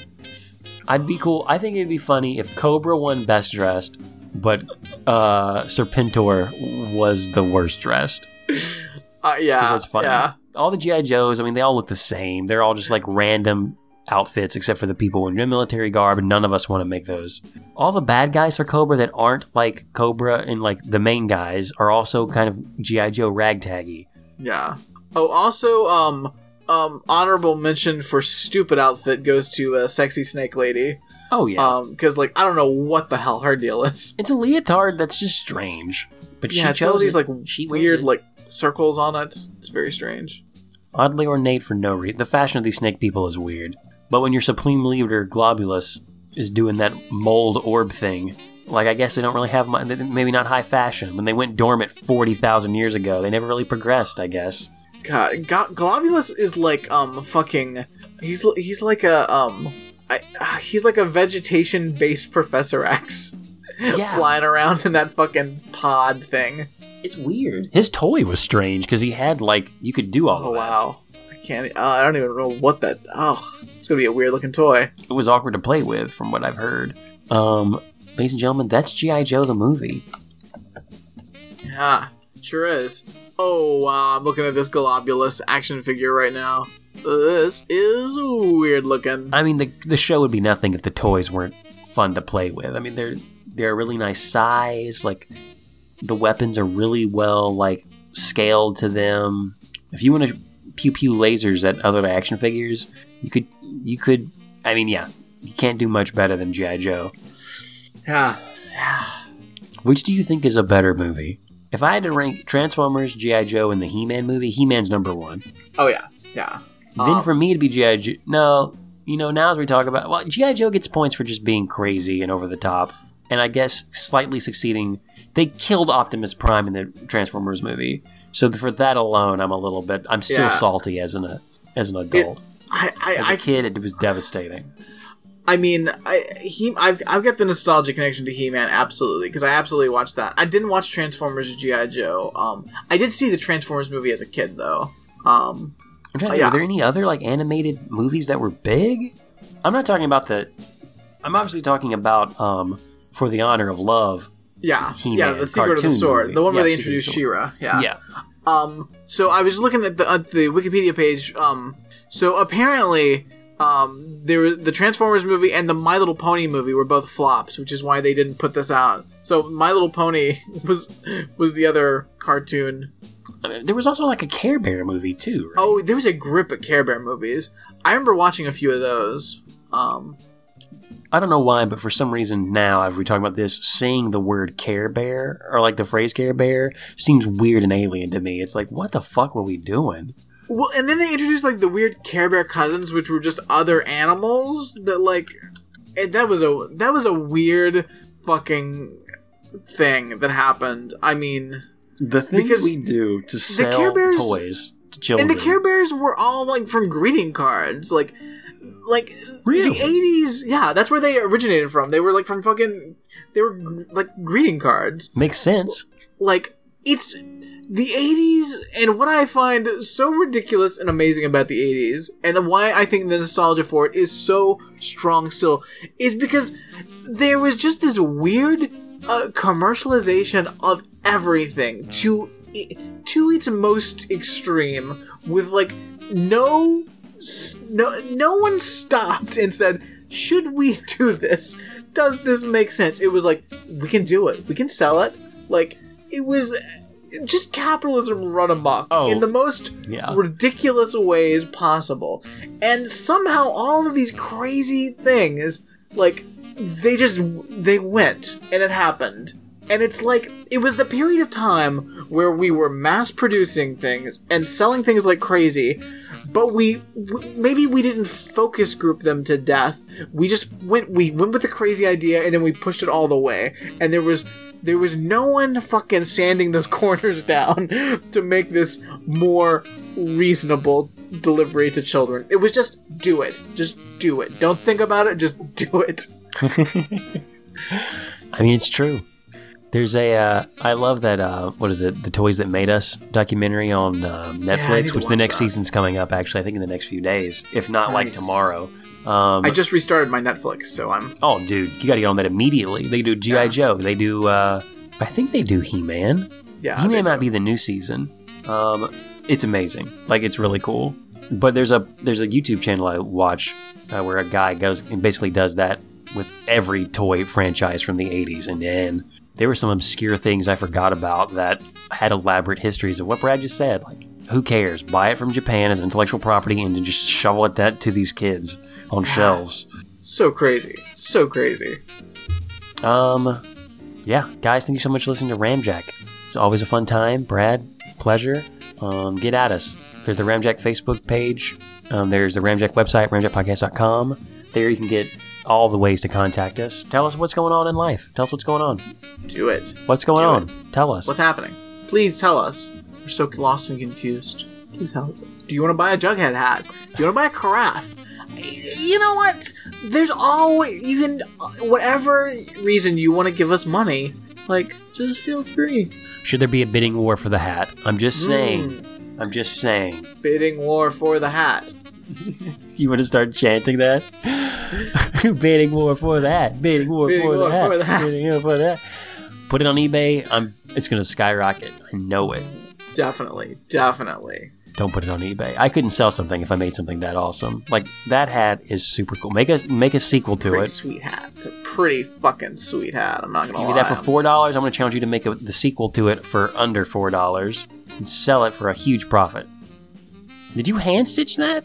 Yeah. No fucking way. That's really Yeah. nice. Thank you. Here, I thought you just got a machine out and did it. You hand a hand stitched, super accurate, awesome Jughead Jones hat. That's right. That's Thirty right. dollars isn't enough. No. When you made this pattern. Made this pattern by hand. at that point, I'm thinking it's sixty dollars. It doubles the Six- price if it's sixty handmade. dollars. Sixty dollars. Still a bo- Still, still a real bargain. Real bargain. Oh, um, hey, you want a craft to go with it? We can make that happen, guys. it's really up to you and how much you're willing to put into this as to how much or, or what how the carafe gets to you in the hat. Oh, guy, guys, listen, listen. I just paid hundred and forty dollars worth of lab fees this morning. Um, Oh, So, like, if anybody wants to buy this hat or a carafe, it would be appreciated. Please buy a carafe or a hat or whatever. Just tell me what to sell you. Please. You're going around it wrong, Brad. We got to just find something in Japan, bring it over here, and just sell it to people. Okay, we'll do that. You want to buy the hot new thing from Japan? Guys, just give me your fucking money. give me your money and I'll give you the hot new thing from Japan. It's Jughead hats, by the way, and carafes. it's real hot over there. So hot, Please flying off those shelves, flying across the sea. Um, and Joe's, listen up. I know you're wearing some real crazy outfits, and you you're you're playing by your own rules because you're rookie cops in the force or something. I don't really know what we do, but there's one thing I'm gonna ask you to follow the rules on, mm-hmm. and that's Don't take your hand off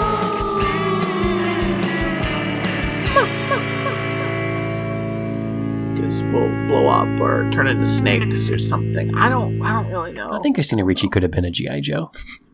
I think her character, a lot of her character, the character in Grey's Anatomy could be a GI Joe. what, what, what would her what would her thing be? Well, she's a paramedic Okay, so um, she's a paramedic that gets her hands stuck in things. all the time. Yeah, that's just like her shtick.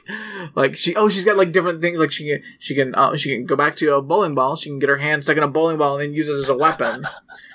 My arm has become a mace because I now have my fingers stuck in a bowling ball. she just gets her hand stuck in things and uses it as a weapon. Yeah, Her, both of her hands are always occupied with stuff to do, so she can't like. She's always stuck. She's like, right. She just kind of shrugs and goes at it. with that Gojo attitude that we need now more than ever. Ah, it's like the thing with the, the monkey with the with the fucking salt getting its hand stuck in the tree. It's Christina Ricci. That's her life. Yeah, it's your life. Speed Racer. Why is my hand stuck? Did I even mention Speed Racer as a movie she had been in? oh yeah. Oh yeah. Of course. Just making sure I mentioned that one. Probably my. F- No, no. It's the most important one. yeah. You also mentioned Black Snake Moan. Such a weird Yeeks. movie. Such a weird That's- movie. it's a very strange movie. It's because we were talking about G.I. Joe that made me think of snakes, and thus I remembered Black Snake Moan. Sure. Sure. Boy, what a great campsite. Yeah, here's more wood for the fire. No, my clothes are on fire. Run for the stream. Don't run! Here, let me wrap this around you. You okay? Lucky thing you were around, Spirit. Lucky thing you didn't run. Remember, running only makes the fire worse. If your clothes catch fire, wrap yourself in a rug or blanket. And roll on the ground to smother the flames. Now we know. And knowing is half the battle. G.I. Joe!